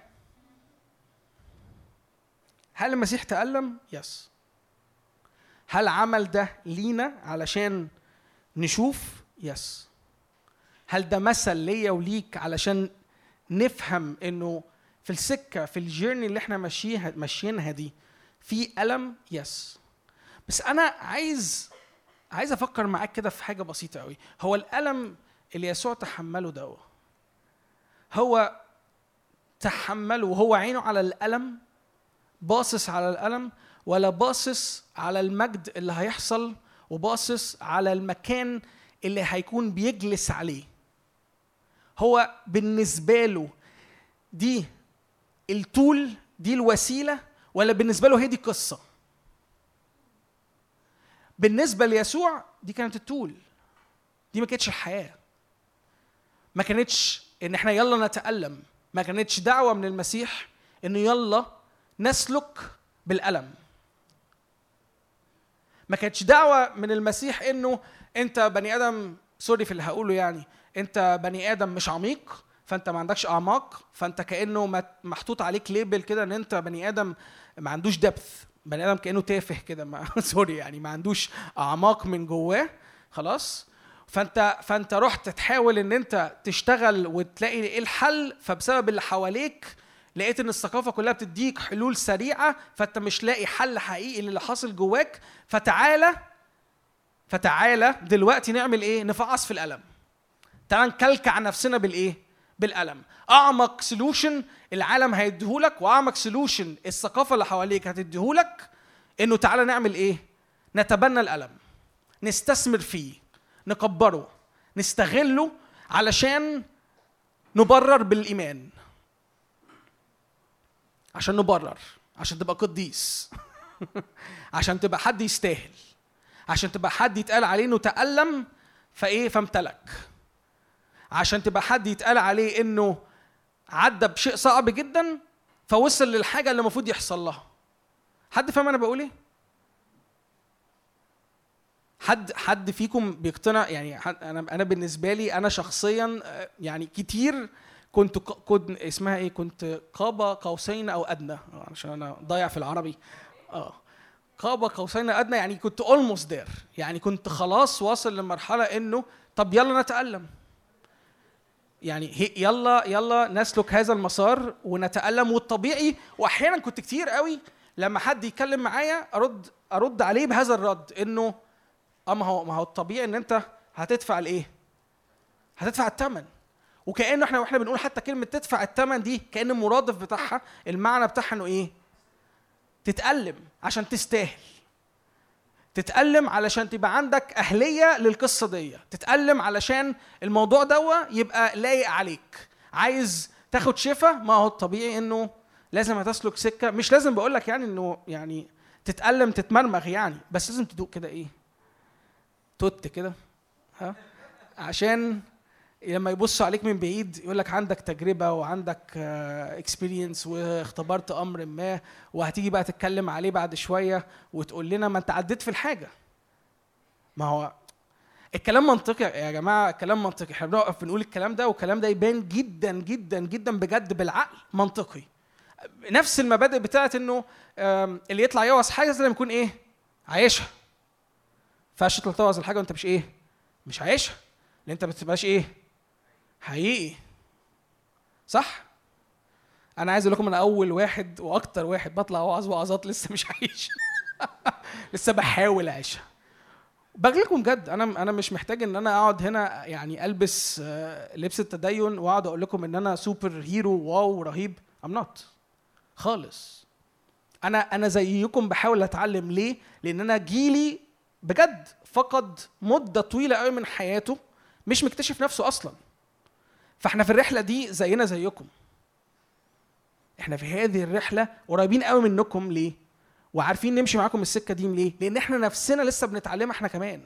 إحنا مش سابقينكم بسنين ضوئية وجايين آه، يعني نفرض نفسنا عليكم. لا.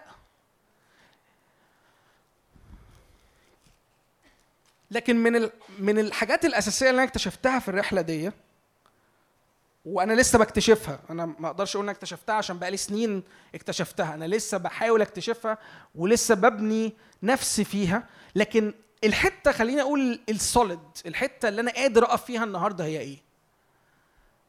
إنه الألم مش هو اللي بيشكلني داخليا.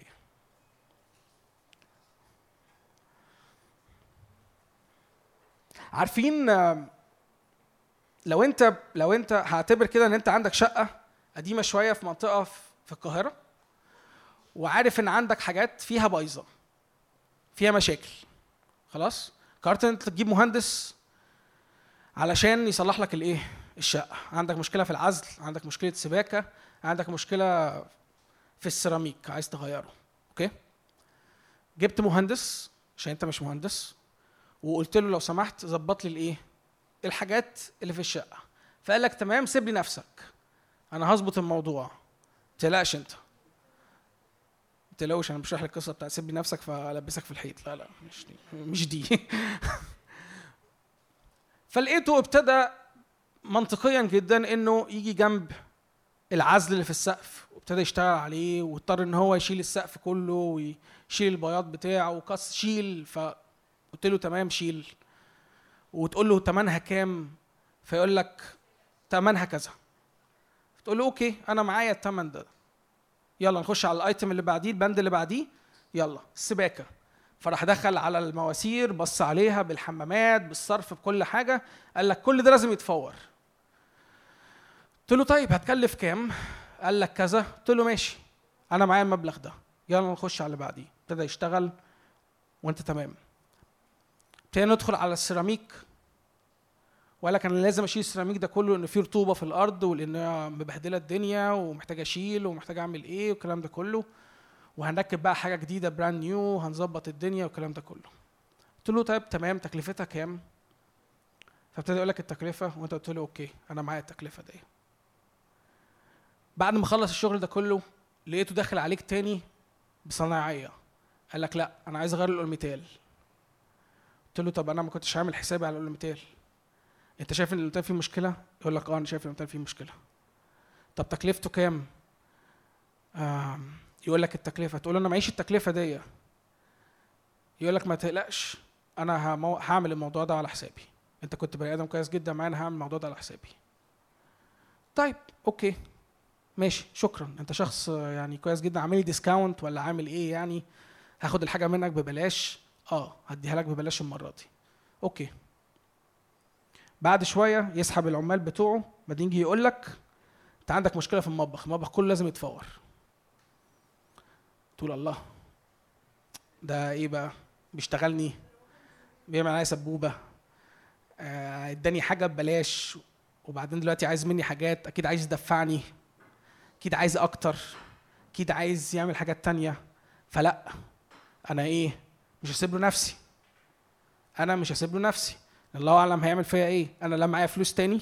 أقدر أكمل أدفع ثمن الحاجات اللي عمال يقول لي عليها كل شوية دي. مع إنها ممكن على فكرة تكون صح. وفعلا وراني إن المطبخ فيه كمان مشكلة وأنا مش واخد بالي إن المطبخ فيه مشكلة. إن السوس واكل كل الخشب بتاع المطبخ. وأنا ما كنتش شايف ده. لأن أنا مش مهندس. هو اللي مهندس. فطبيعة الحال هتبتدي تعمل إيه؟ توقفه. أنتوا معايا في المثل اللي أنا بقوله ده ركزوا معايا please فتبتدي تقول له إيه؟ stop اطلع. اطلع انت بكل العمال اللي معاك دول بكل الفريق اللي انت جايبه ده كله اطلع بره. أنا مش عايز اكمل.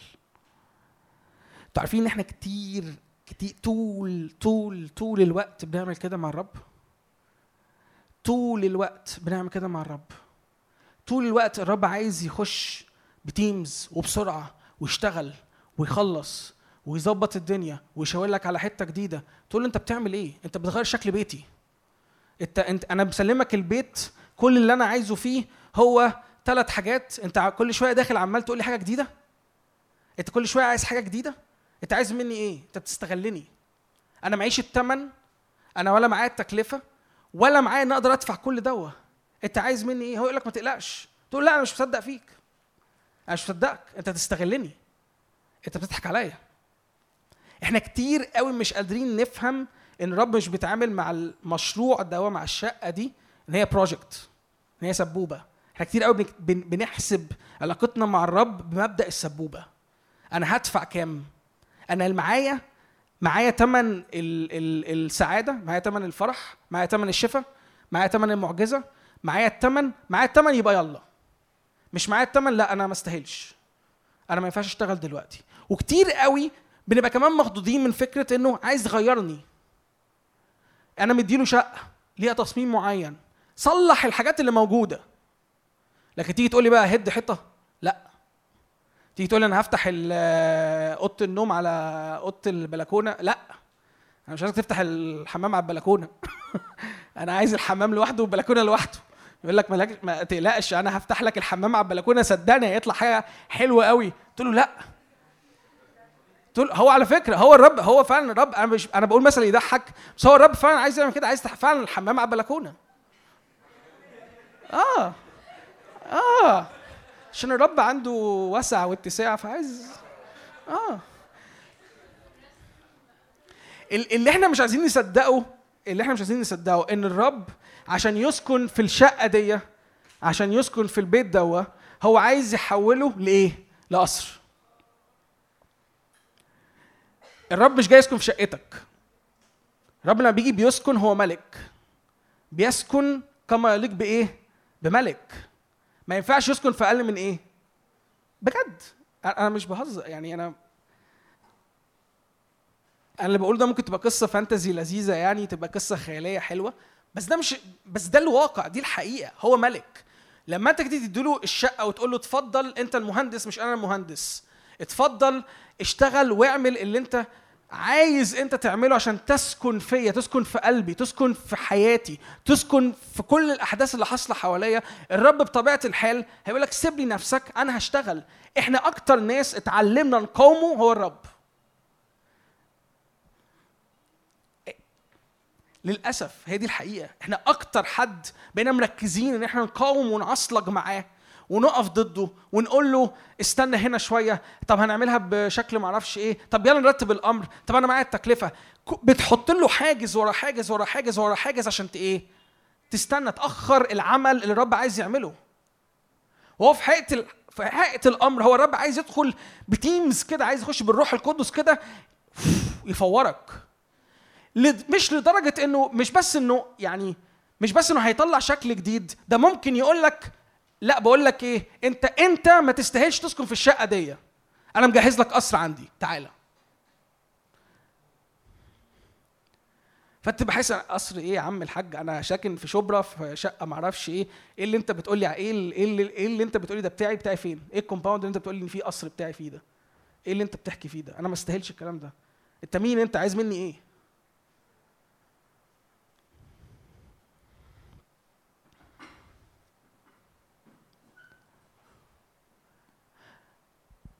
هو حساباته غير حساباتك.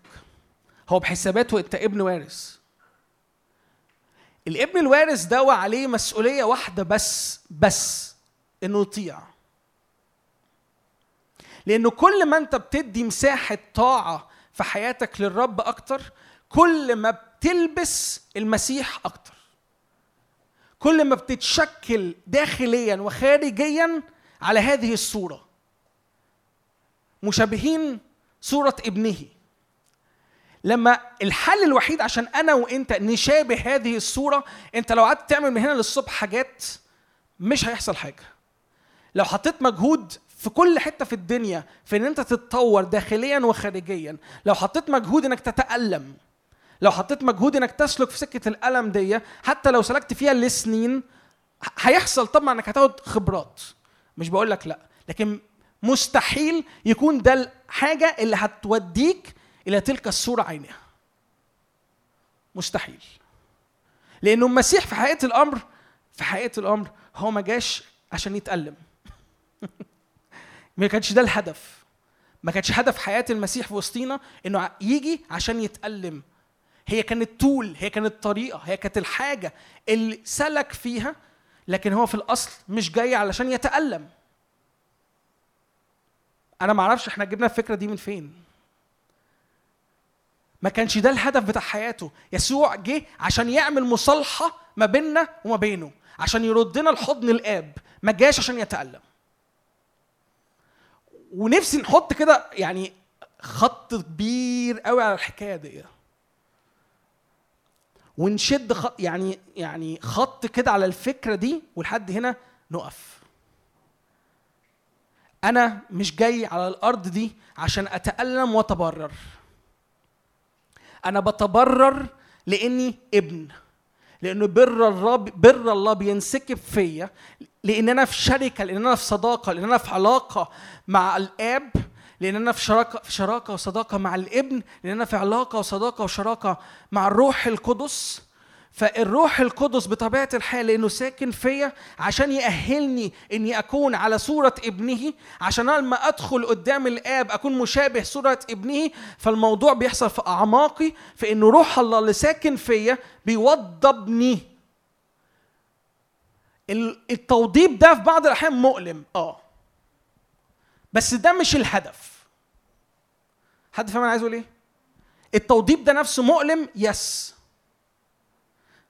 لكن هل التوضيب دوا هو هو كل قصة؟ لا.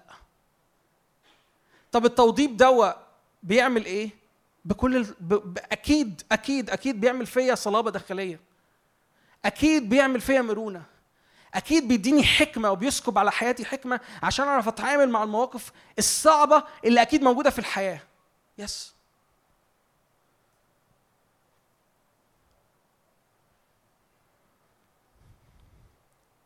ما هو ما هو بصوا يا جماعة ما هو يعني يعني يا أنا بجد لبست المسيح من برايا. قد لبستم المسيح دي أخدها بجد.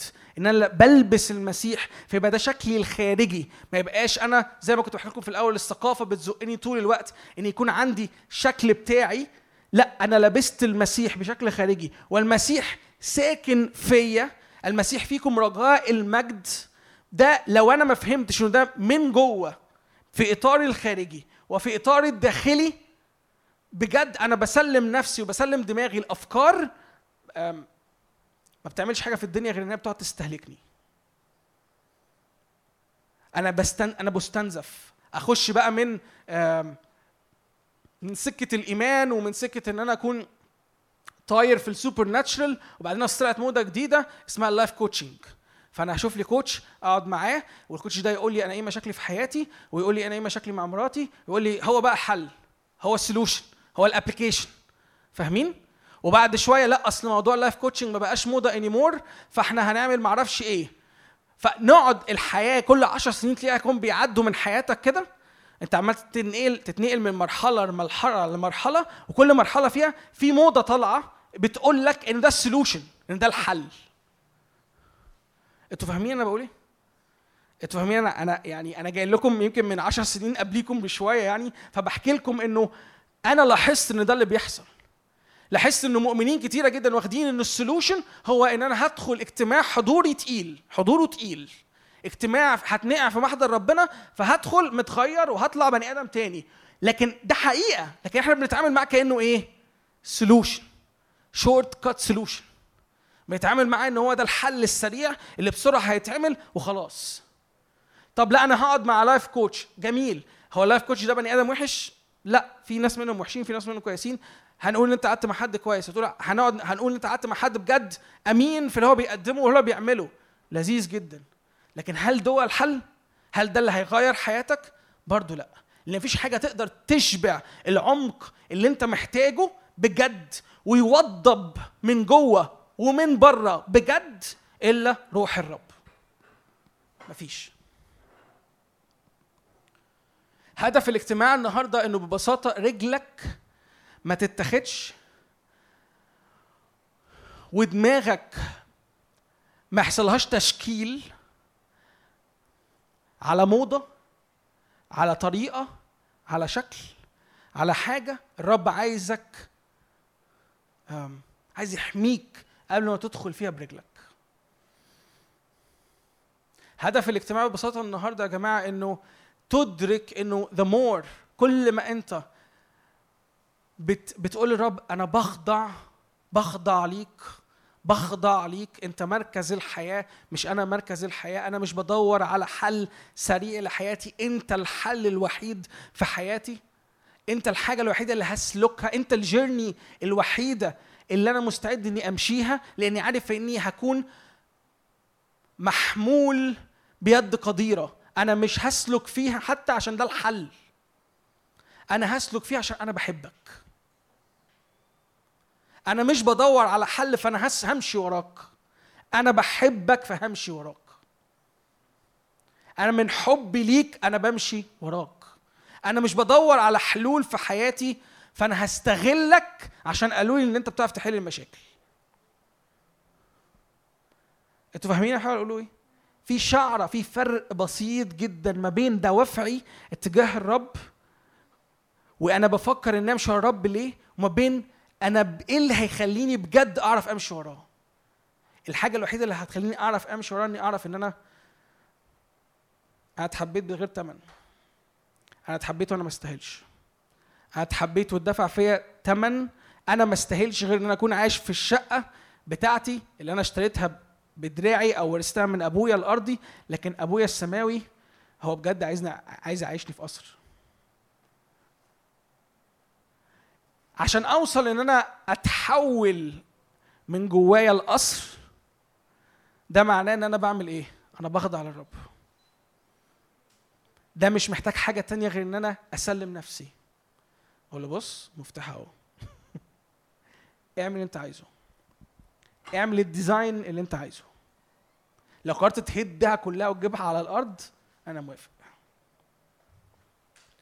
لو قرارك إن أنت تهدها تنسفها عارفين كنت زمان في في الثمانينات والتسعينات كده عنوان إيه كان إعلان اسمه؟ إنسف حمامك القديم. معرفش اسمها كده. أكيد أنتوا ما تعرفوهوش يعني بس هتلاقوه على اليوتيوب. انسف حمامك القديم. معرفش كان بتاع إلكو ولا معرفش بتاع. سيلي معرفش كان حاجة كده غريبة. آه ما بس كان إعلان كان كان كان إعلان كل مرة بتفرج عليه كده كان إيه يعني صوت الراجل كان صوته deep قوي كده. انسف حمامك القديم. بحس إنه يعني في حاجة بتنادي عليا من بعيد. وأنا مضطر أعمل حاجة دلوقتي ومش عارف أعمل إيه. بس يعني آه. اشتري ديناميت وفكر فيه. ف يمكن أنا ما كنتش بحب حمام بيتنا مش عارف بس يعني بس ال- اللي عايز أقوله إنه فعلا لو وصل الموضوع إن الرب عايز يعمل ده وشو قلب الرب إنه يغير هذا الشكل من جوه لبره صدقني أنت عينك وقتها مش هتبقى متعلقة على الألم بتاع الهد. مش هتبقى مزنوقة ومحصوره في الألم بتاع فكرة إن أنا بتغير. لأنه الحقيقي انه عينك على اني اجلس عن يمين الاب. عينك على انه أنا عارف مش وبرضه خليني أقول لك حاجة عشان اكون واضح. هو مش عينك عش... مش عينك على اني اجلس عن يمين الاب كأنه نتيجة أنا عايز اوصل لها. فانا بستغل الرب عشان اوصل ان اكون جالس عن يمين الاب. لا. خلي بالك عشان دي دي حتة ليها علاقة بدوافعك. هي النتيجة الطبيعية عشان هو بيحبني أنا عارف ومطمن أنا واثق. فاهمين المعنى؟ معنى يفرق قوي. لو سمعتني وأنا بقول لك اعمل ده عشان توصل انك تبقى جالس عن يمين الاب ده ممكن تتاخد بشكل استغلالي بحت شكل أناني بحت. إنه أنا عايز أوصل ان جالس عن يمين الاب في السماويات في يسوع فأنا همشي وراه. ما خلاص ما فيش اوبشنز تانية. خلاص يعني كأنه إيه؟ كأني بقول لك إيه؟ آه إنه يلا هو ده السكة الوحيدة اللي أنت مضطر تروح لها. ده مش الحقيقة. إحنا مش مضطرين نعمل ده. إحنا بنعمل ده أنت بتعمل ده لأنه أحبك اولا. أنت مش بتعمل ده علشان أنت مجبر على ده. أنت مش بتعمل ده عشان أنت حتى هتدفع ثمن ده. أنت مش بتدفع ثمنه عشان تجلس. هو عايز يجلسك. هو عايز يتوجك ويجلسك عن يمينه. هو شو قلبه فرحة قلب أبوك إنك تجلس عن يمينه. ده مش أنت اللي محتاج ده هو اللي عايز. أنتوا فاهمين الفرق؟ الفرق كبير قوي يا جماعة. و- وأنا في وجهة نظري ده بيديفاين ده بيدي معنى مختلف تماما للطريقة اللي بنسلك بيها داخليا وخارجيا. أنا هنا ليه؟ أنا مين؟ أنا بعمل إيه؟ أنا بعمل إيه دلوقتي في حياتي؟ أنا دوافعي اتجاه الأمر ده ليه؟ أنا ليه؟ أنا ليه بعمل ده؟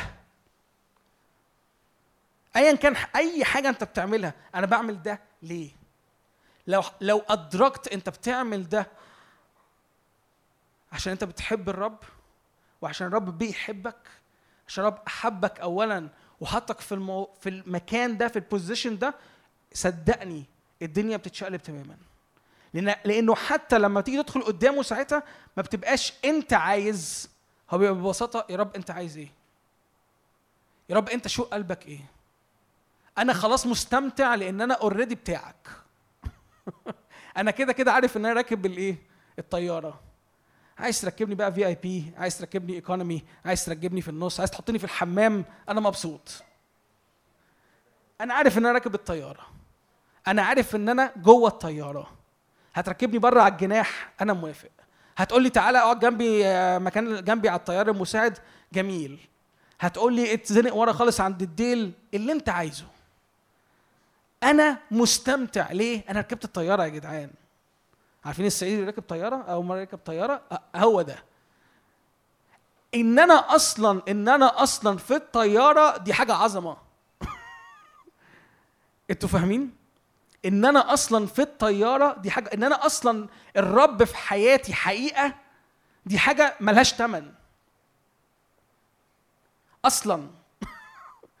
يقعدني فين؟ أنا مش فارق معايا. يحطني فين؟ مش فارق معايا. قراره مش قراري. مش بتاعي مش أنا اللي عايز. مش أنا عايز أركب آه، آه، جنب الشباك ولا عايز أقعد في النص. مش أنا اللي نفسي في ميت ولا تشيكن مش أنا. الأكل اللي هيحطه لي أنا أنا مستمتع بيه. أنا عارف إني هشبع. أنا عارف أنا موافق جوايا طول الوقت على اللي بيعرضه عليا. مش بقاوم الرب. فاهمين أنا عايز أقول إيه؟ ولا لخبطتكم؟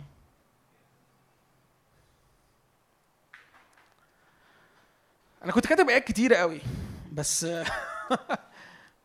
مش مش حاسس جوايا انه الموضوع ده يتقلب وعظة على قد ما على قد ما هو تحكية إحنا بنحكيها معاكم أو أنا بحكيها معاكم. وفارق معايا قوي اني أقول لكم انه إحنا في فرصة عظيمة أنتوا عندكم فرصة عظيمة كجيل. أنتوا فكرة ان أنتوا اصغر مننا في السن دي بجد فرصة. دي عطية من الرب دي نعمة من الرب غالية قوي. انك تستغل ايامك انك كل يوم بتقول له منك وبك ولك. انه انت القصة مش أنا القصة. انه ما قاومش الرب اني ما قدام الرب. اني اخضع للرب كل يوم في حياتي.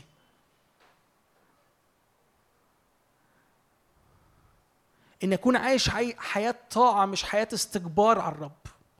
اني ما كنتش مستكبر على الرب ما كنتش بقول له أنا كتير عليك. أنت يا رب اللي كتير عليا. أنت بجد كتير عليا. مش أنا اللي كتير عليك. أنا حاسس قوي بقيمتك مش بقيمتي.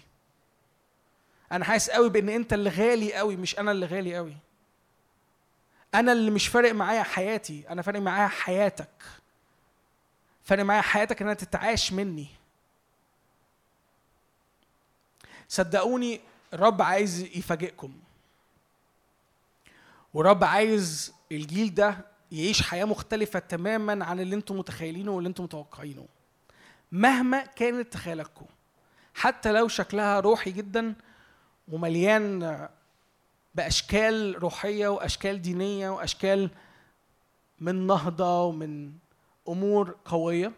صدقوني صدقوني الرب عايز يفاجئكم أكثر بكثير مما تطلبوا أو تفتكروا بس ده مش هيحصل غير وإحنا بنطلب أول ملكوته وبره. ده مش هيحصل إحنا بنقول له أنت الأول مش إحنا.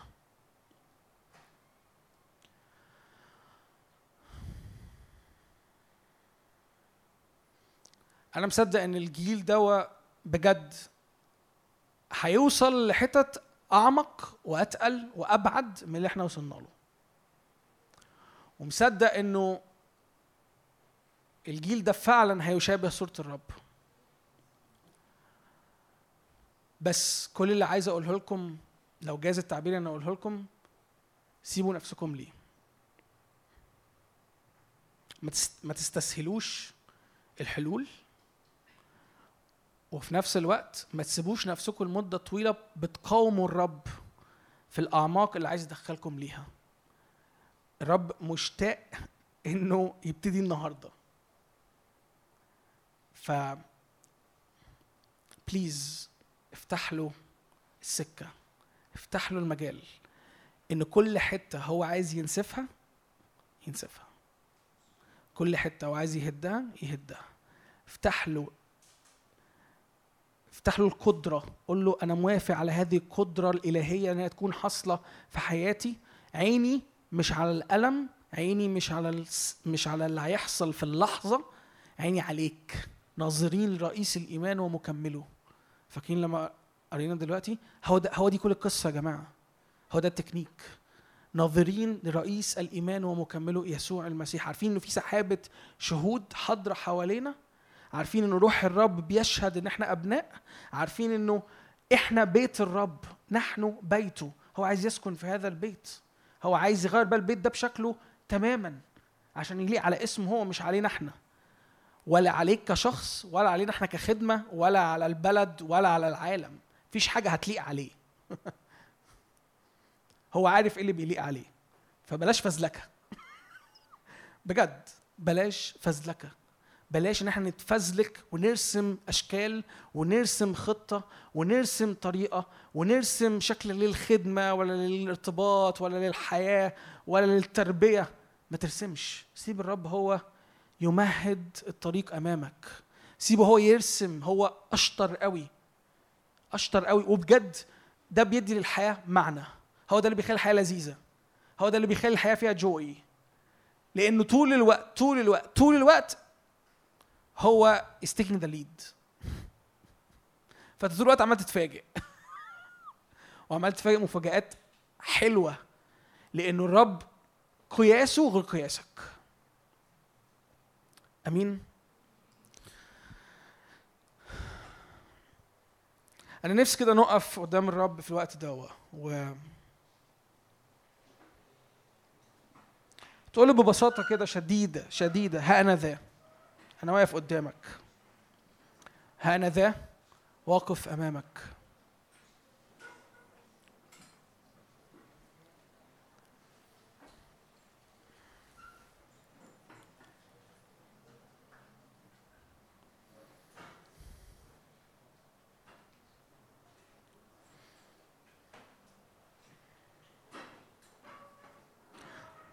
ما تحاولش تعمل مجهود ما تحاولش تدفع الثمن لأنه الثمن الثمن مدفوع.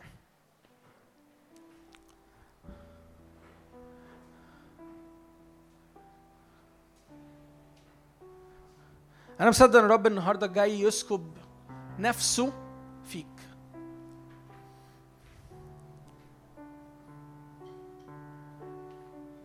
يسكب كل حياته فيك.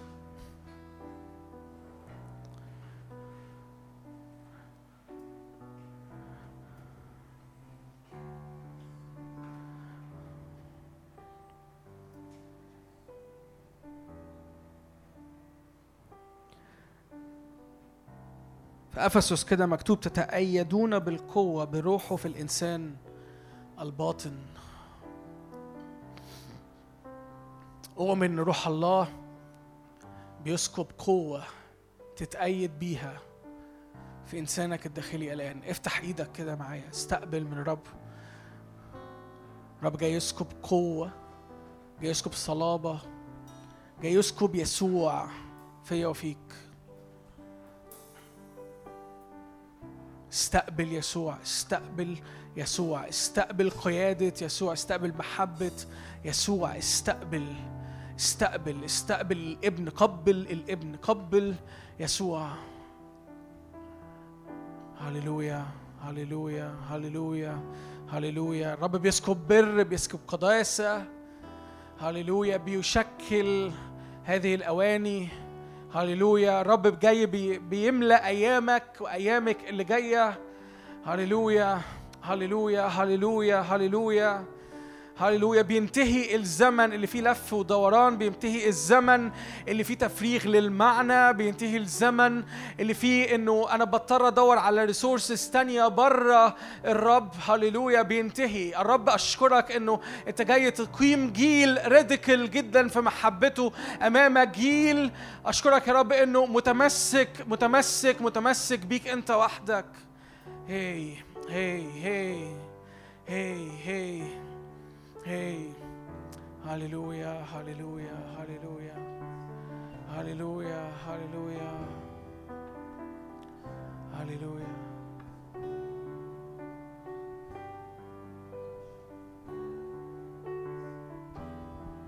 يس يس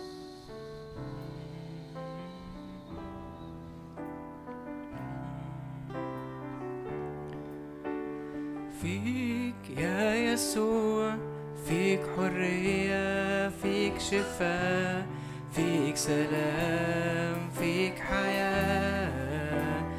فيك يا يسوع فيك يا يسوع فيك حرية فيك شفاء فيك سلام فيك حياة. فيك يا يسوع. حرية شفاء سلام حياة في يسوع في يسوع في يسوع. حرية شفاء سلام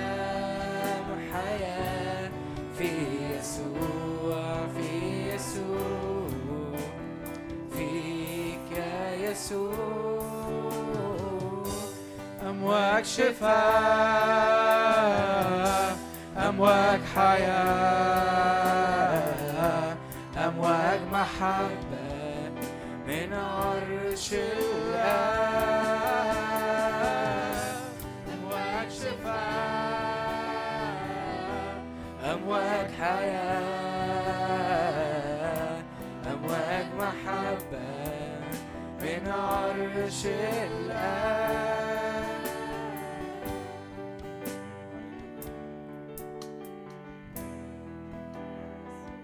إلى تلك الصورة عينها إلى تلك الصورة عينها هللويا هللويا هللويا هللويا أنت تملأ الكل في الكل هللويا يا رب أشكرك من أجل كل أعماق أنت عايز تفتحها الليلة دي أشكرك إلى كل مداخل وكل بيبان يا رب كانت مقفولة لسنين طويلة أنت جاي تفتحها بتؤمر عليها إن هي تتفتح الآن في أعماقنا. يا رب أشكرك إنه مياه كثيرة صوت مياه كثيرة اقتحامك يا رب كاقتحام المياه.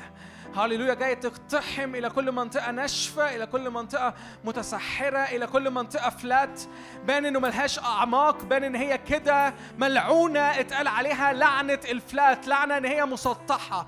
يا رب أشكرك إنك جاي تعمقها جاي تدخلنا الأعماق جديدة.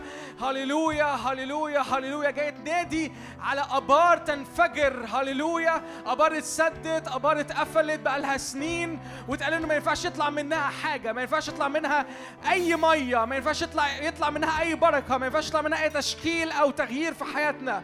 يا رب أشكرك إنك جاي تنادي على هذه الأبار بتغني على هذه الأبار. أشكرك إن هذه الأبار تنفجر الآن في اسم يسوع المسيح. هللويا. قوة حياة قوة حياة لم ندركها. قوة حياة لم ندركها بل أدركتنا. يا رب أشكرك إنه حياتك تدركنا حياتك تستوعبنا حياتك يا رب تغطينا وتبلعنا. أنا بسأل الآن قوة هذه الحياة. تنادي تنادي تنادي على كثيرين مننا مقصورين مقصورين مقصورين مقصورين في شكل حياة مسطح في شكل حياة بسيط جدا. أشكرك يا رب إنك جاي تدي أعماق وطعم جديد لحياتنا. هللويا. هللويا. ما أعظم ما أعظم ما أعظم رب عملك. ما أعظم عملك ما أعظم عملك ما أعظم عملك. هي هي هي. أشكرك ان له تلك الصورة عينها يسوع المسيح. هللويا. هللويا هللويا هللويا. هي هي هي غير معايا كده على حياة يسوع لأنه هو ده المثل هو ده الشكل هو ده الطريقة هو ده شكل الحياة. اللي يسوع أعطاك أعطاه ليا وليك هو ده شكل الحياة. اللي الآب أتاحه ليا وليك شكل الحياة على الأرض هي حياة يسوع بالكامل. فغير غير إنه حياتك ما تبقاش flat غير إنه ينتهي الوقت اللي كنت بتلجأ فيه لل shortcuts ولل solutions السهلة للحلول البسيطة. غير معايا كده لاعماق الرب لأنه الرب مليان دايمنشنز الرب مليان أبعاد الرب مليان أعماق. هللويا هللويا هللويا هي هي هي هي انتهى الزمن اللي كل ما نضغط فيه كل ما نضغط نضغط نضغط نقف بطريقة سلبية. ما نعملش حاجة أو نبقى مستنيين أو متوقعين بس حل بسيط. حتى في تعاملك مع الله حتى في تعاملك مع الروح استقبل كده. قول يا روح الله أنا فاتح قلبي النهارده ليك. أنا فاتح بشكل جديد بشكل عميق. أنا عايزك تسكن وتغير كل اللي أنت مش موافق عليه. هللويا هللويا هللويا هللويا هي هي هي هي هي هي خلي الروح كده يشاور على يسوع خلي الروح يشاور على يسوع خلي الروح يشاور لك كده على على على طبيعة يسوع. هللويا خليه يعلن لك طبيعة يسوع بشكل شخصي ما بينك وما بينه. فتستقبل إعلان جديد النهاردة عن يسوع. هللويا Ehi, creva proto she, cria la ma precata sente, cria la nakroto sheva. إلى نكرة سنت كريا لروح الله أشكرك أشكرك أشكرك أشكرك أشكرك أشكرك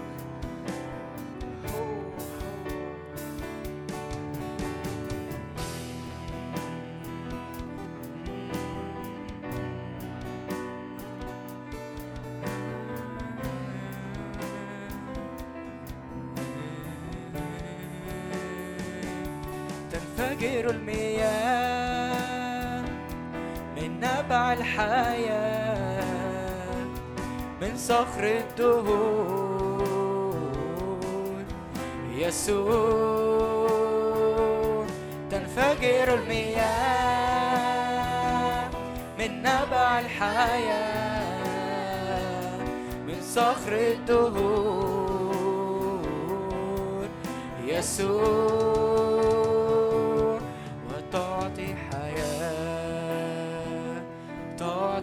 شفاء تعطي آخرة. تعطي رجاء تعطي حياة. تعطي شفاء تعطي آخرة. تعطي رجاء أعطش لماء الحياة. أعطش لماء الحياة كي ترويني من نبعك. فلا أعطش أبدا. أعطش لماء الحياة كي ترويني من نبعك. فلا أعطش أبدا. وكل من يأتي إلى النهر يحيا. وكل ما يأتي إليه النهر يحيا الآن. وكل من يأتي إلى النهر يحيا. وكل يأتي إليه النهر يحيا الآن. أنهار مياه أنهار حياة تخرج من عرشك. تحيينا أنهار مياه. أنهار حياة عرشك تشفينا. تنفجر المياه من نبع الحياة من صخر الدهور يسوع تنفجر المياه.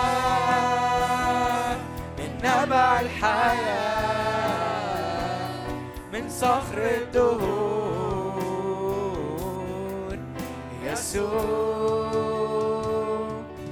تعطي حياة تعطي شفاء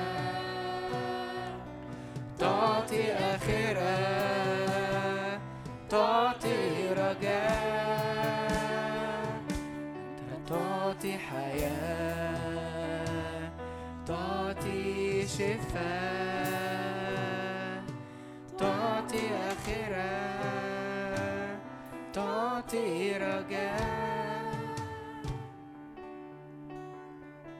مكتوب كده في صفانيا ثلاثة ترنمي يا ابنة صهيون اهتفي يا إسرائيل افرحي وابتهجي بكل قلبك يا ابنة أورشليم. قد نزع الرب الأقضية عليك أزال عدوك. ملك إسرائيل الرب في وسطك لا تنظرين بعد شر. هللويا. لا تنظرين بعد شر. بل تنظر الرب عيناك تنظر الرب الملك ببهائه. عيناك تنظر. هللويا هللويا هللويا. قد نزع الأقضية. كل system اتعودت عليه الوقت فات الرب بينزعه. كل system اتعودت عليه إنه الأرض مسطحة وإنه تجري على الحلول البسيطة. الحلول السريعة الرب بينزع كل سيستم الرب جاي بيهيكلك الرب جاي بيؤسس هيكل بتاعه على الأرض بيغيرك بيشكلك إلى تلك الصورة. عينها ابتهج وافرح. ابتهج وافرح لأنه الرب في وسطك. لأنه الرب بينزع بينزع بينزع كل طرق كل أسلوب كل تشكيل الوقت اللي فات حصل من العالم ومن البيئة. هللويا هللويا هللويا. لا تعود تنظر الشر لا تعود تنظر الشر. هللويا هللويا هللويا يا رب أشكرك يا رب إنه الجيل ده عينيه يا رب تنظر إلى مجدك وإلى بهائك يا رب أشكرك إنه هذا الجيل يا رب ينظر إليك وجه لوجه أشكرك يا رب إنه يا رب no more struggling يا رب ما يبقاش بيتعثر جيل غير متعثر غير غير متعثر غير متعثر بالكامل يا رب لكن منطلق يا رب وراءك. منطلق وراءك في حرية منطلق وراءك في محبة بتجذبه إليك فيجري. هللويا هللويا هللويا هللويا. جيل جيل متعلق بيه جيل مشتاق جيل جيل غيران جيل جيل خارج وراء الرب. هللويا.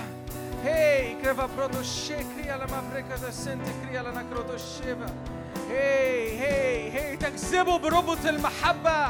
تجذبه بربط المحبة. سيب الرب النهاردة يجذبك سيب الرب ينادي عليك باسمك. سيب الرب يقول لك أنت لي أنا بحبك. سيب الرب يقول لك اطمن. لا تقلق لا تقلق لا ت... ما تشيلش هم ما تشيلش هم بكرة. أنا ماسك زمام الأمور. أنا اللي بقود هذه الرحلة. أنا اللي خارج أمامك. أنا اللي هحملك. أنا اللي هغطيك. هي هي هي.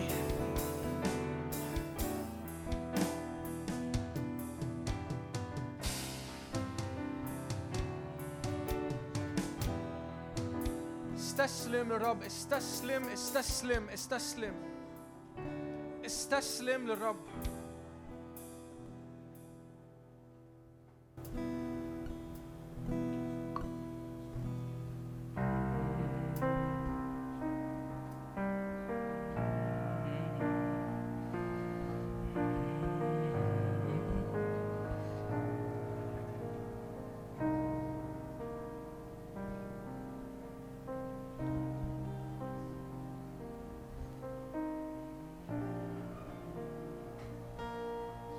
يمكن ده وقت انت محتاج تتكلم فيه مع أبوك تقول له ها أنا ذا.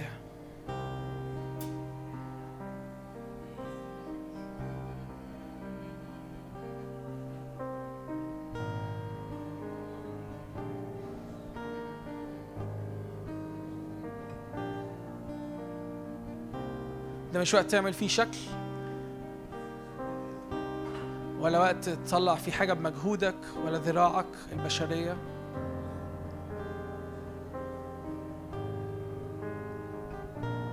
لكن ده وقت تقول للرب اكشف قلبي أمامك. افتح قلبي أمامك. اكشفني قدامك. اكشفني قدام نفسي وقدامك. أنا عايز أكون حقيقي معاك.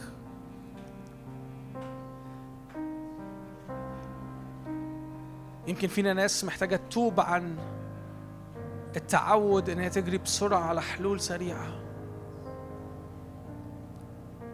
توب عن ده دلوقتي قدام الرب. لكن ما تسيبش عدو الخير يشتكي ولا يشمت عليك.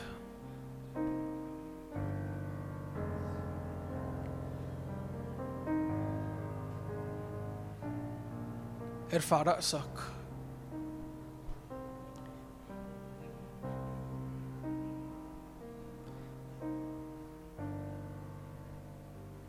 لأن الرب اللي فيك إله مهوب جداً.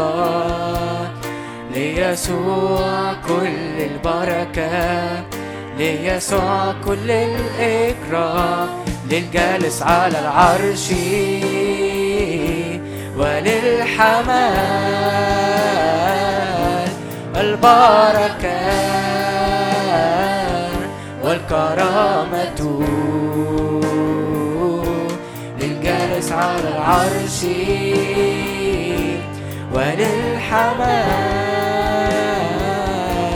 البركة والكرامة.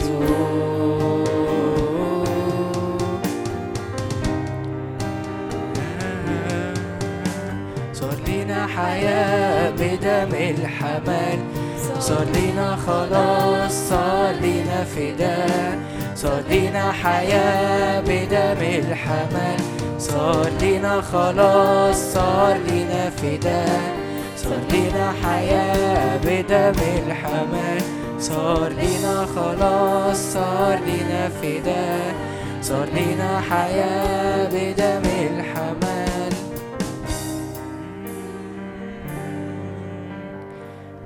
في أفسس مكتوب كده. لكي يعطيكم بحسب غنى مجده. أن تتأيدوا بالقوة بروحه في الإنسان الباطن. ليحل المسيح بالإيمان في قلوبكم. وأنتم متأصلون متأسسون في المحبة حتى تستطيعوا أن تدركوا مع جميع القديسين. طول العرض والطول العمق والعلو. تعرفوا محبة المسيح الفائقة المعرفة. لكي تمتلئوا إلى كل ملء الله. يعطيكم بحسب غنى مجده أن تتأيدوا بالقوة بروحه في الإنسان الباطن. متأصلون متأسسون في المحبة حتى تستطيعوا أن تدركوا العرض الطول العمق العلو. لكي تمتلئوا إلى كل ملء الله.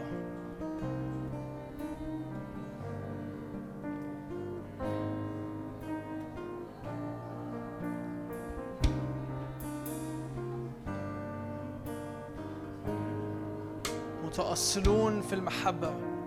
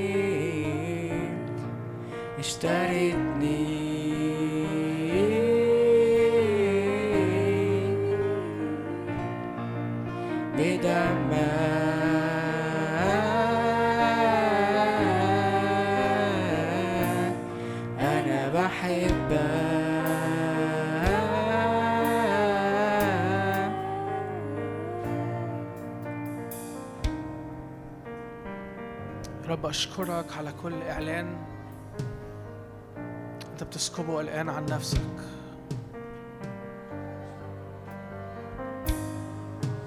أشكرك على كل إعلان أنت بتسكبه عننا. وإحنا مين؟ يا روح الله أنا سائل. أصلنا في محبتك. أصلنا في هذه المحبة.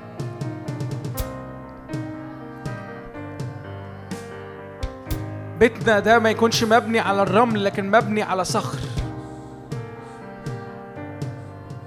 بيت انت بنيه ومؤسسه انت في حجر الزاوية.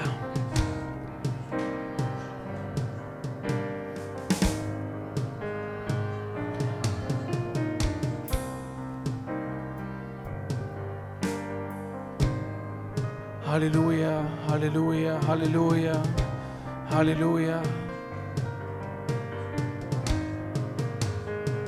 يا رب إحنا جايبين النهارده الاواني كلها املاها املاها. جايبين نفوسنا جايبين حياتنا مشاعرنا قراراتنا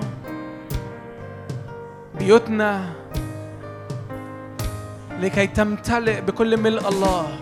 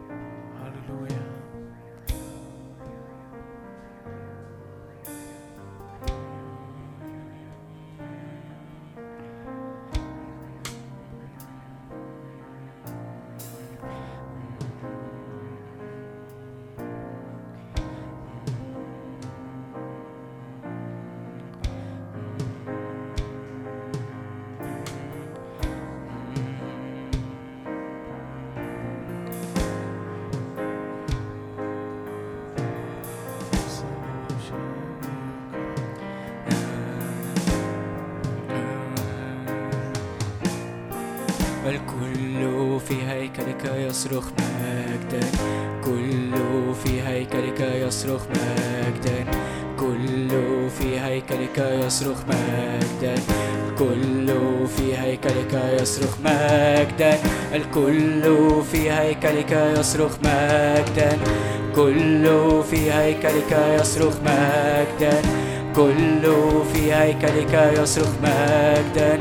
كل في هيكلك يصرخ مجدا. الكل في هيكلك يصرخ مجدا كل في هيكلك يصرخ مجدا كل في هيكلك يصرخ مجدا كل في هيكلك يصرخ مجدا الكل في هيكلك يصرخ مجدا كل في هيكلك يصرخ مجدا كل في هيكلك يصرخ مجدا كل في هيكلك يصرخ مجدا هالي هالي هاليلويا يهوى كل القدرة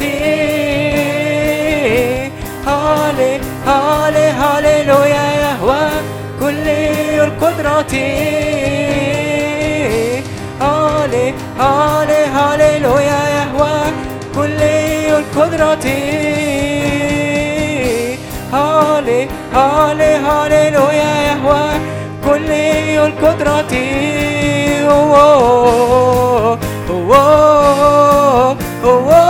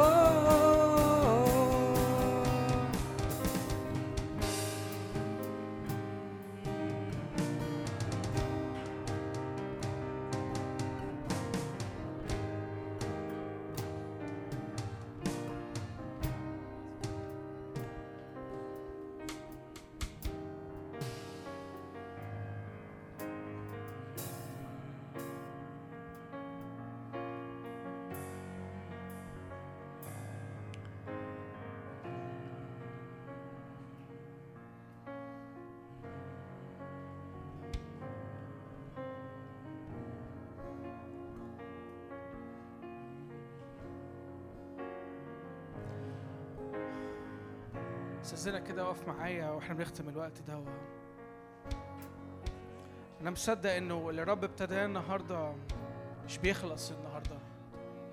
أنا مصدق ان الرب عايز يقابلك في أوضتك عايز يقابلك في كل مكان أنت رايحه عايز يسكب نفسه عايز عايزك تخلع كل قديم وتلبس ما هو جديد. يا رب أنا بصلي يا رب أشكرك لأنه إنك جاي تكشف أفكارك ليا ولإخواتي. يا رب أشكرك يا رب إنه ده وقت يا رب قاعدة قدامك. أشكرك إنه ده وقت نشرب ناكل نتغير إلى تلك الصورة عينها أمامك. يا رب أشكرك من أجل كل السماويات مفتوحة. أشكر رب معايا كده على السماويات المفتوحة. أشكر أشكر معايا الرب على كل ملء على كل انسكاب على كل إتاحة من روحه. إن الرب متاح إن الرب موجود في وسطنا إن الرب قائم في وسطنا. أشكر الرب إنه جاي يسكن في هذا البيت جاي يخليه بيته مش بيتك.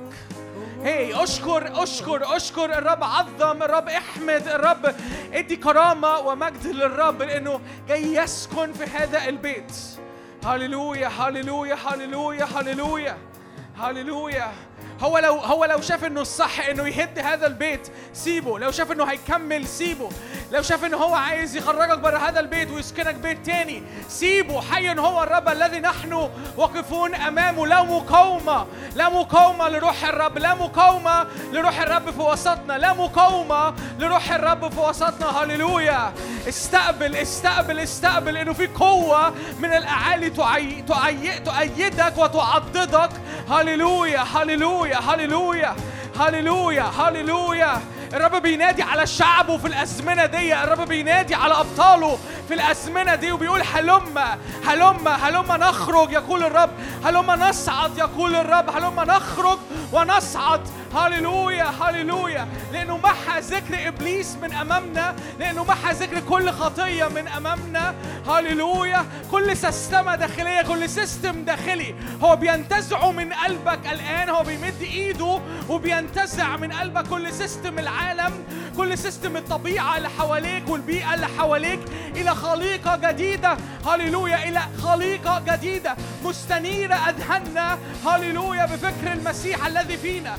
هللويا هللويا هللويا هللويا. نخرج أمام عدو الخير نفترسه نفترس عدو الخير نفترسه لأن لينا هيئة جديدة لأن شكل جديد لأنه لينا طبيعة متجددة في المسيح. هللويا. فإبليس ما يبقاش عارفك ولا عارف أصلك ولا فصلك ولا عارف أنت جاي منين ولا التاريخ بتاعك ولا الخطية بتاعتك. فما يقدرش يشتكي حتى عليك لأنه ما يعرفكش ما يعرفش ال history بتاعك. هو ده اللي الرب بيعمله بيمسح بيمسح كل أصل قديم بيمسح كل system قديم بيمسح كل تعود قديم. فلا يعود ذكر لا يعود ذكر ليا ولا ليك لكن لا يعود إلى ذكر الرب وحده لا يعود إلى ذكر المسيح وحده. فيفترس إبليس يفترس عدو الخير. هللويا. هللويا. استقبل استقبل قوة الحياة لأن الرب عايزك تسلك وتعيش على حسب حياته هو مش حسب حياتك أنت. استقبل هذه الحياة استقبل هذه القوة. استقبل إنه الرب جايب حياته بحياته مش بحياتك. هي هي هي هي هي هي هي هي هي نحبك يا رب بنحبك بنحبك بنحبك بنحبك. بنحبك كرامة ومجد لاسمك. كرامة ومجد لاسمك. كرامة ومجد لاسمك. كرامة ومجد لاسمك. هللويا هللويا هللويا. لا نسلك بحكمة بشر. لا نسلك بحكمة بشرية. لا نسلك كالعالم. هللويا هللويا. بل بحكمة نازلة من فوق. هللويا هللويا هللويا. الكلمة المتجسدة الكلمة المتجسدة صارت فينا. هللويا هللويا هللويا. هللويا هللويا هللويا هللويا. نفترس نفترس عدو الخير. تفترس تفترس تفترس عدوك. تفترسه هللويا. لا لف ولا دوران. لا لف ولا دوران. لا لف ولا دوران. حكمة بشرية. هي هي هي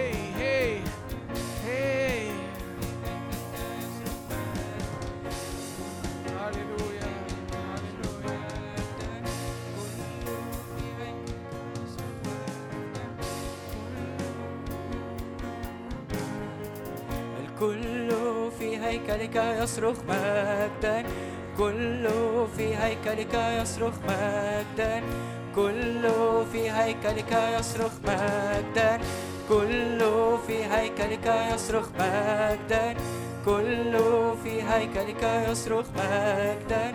كل في هيكلك يصرخ مجدا. كل في هيكلك يصرخ مجدا. كل القدرة.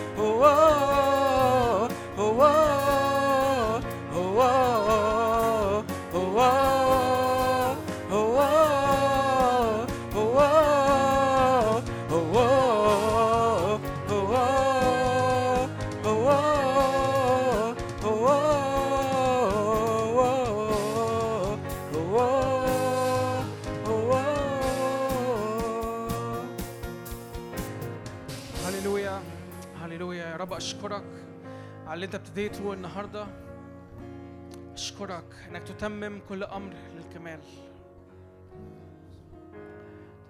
هللويا. بنحبك بنبارك اسمك. أنت مستحق تأخذ الكرامة والمجد والغنى من الآن وإلى الأبد. آمين.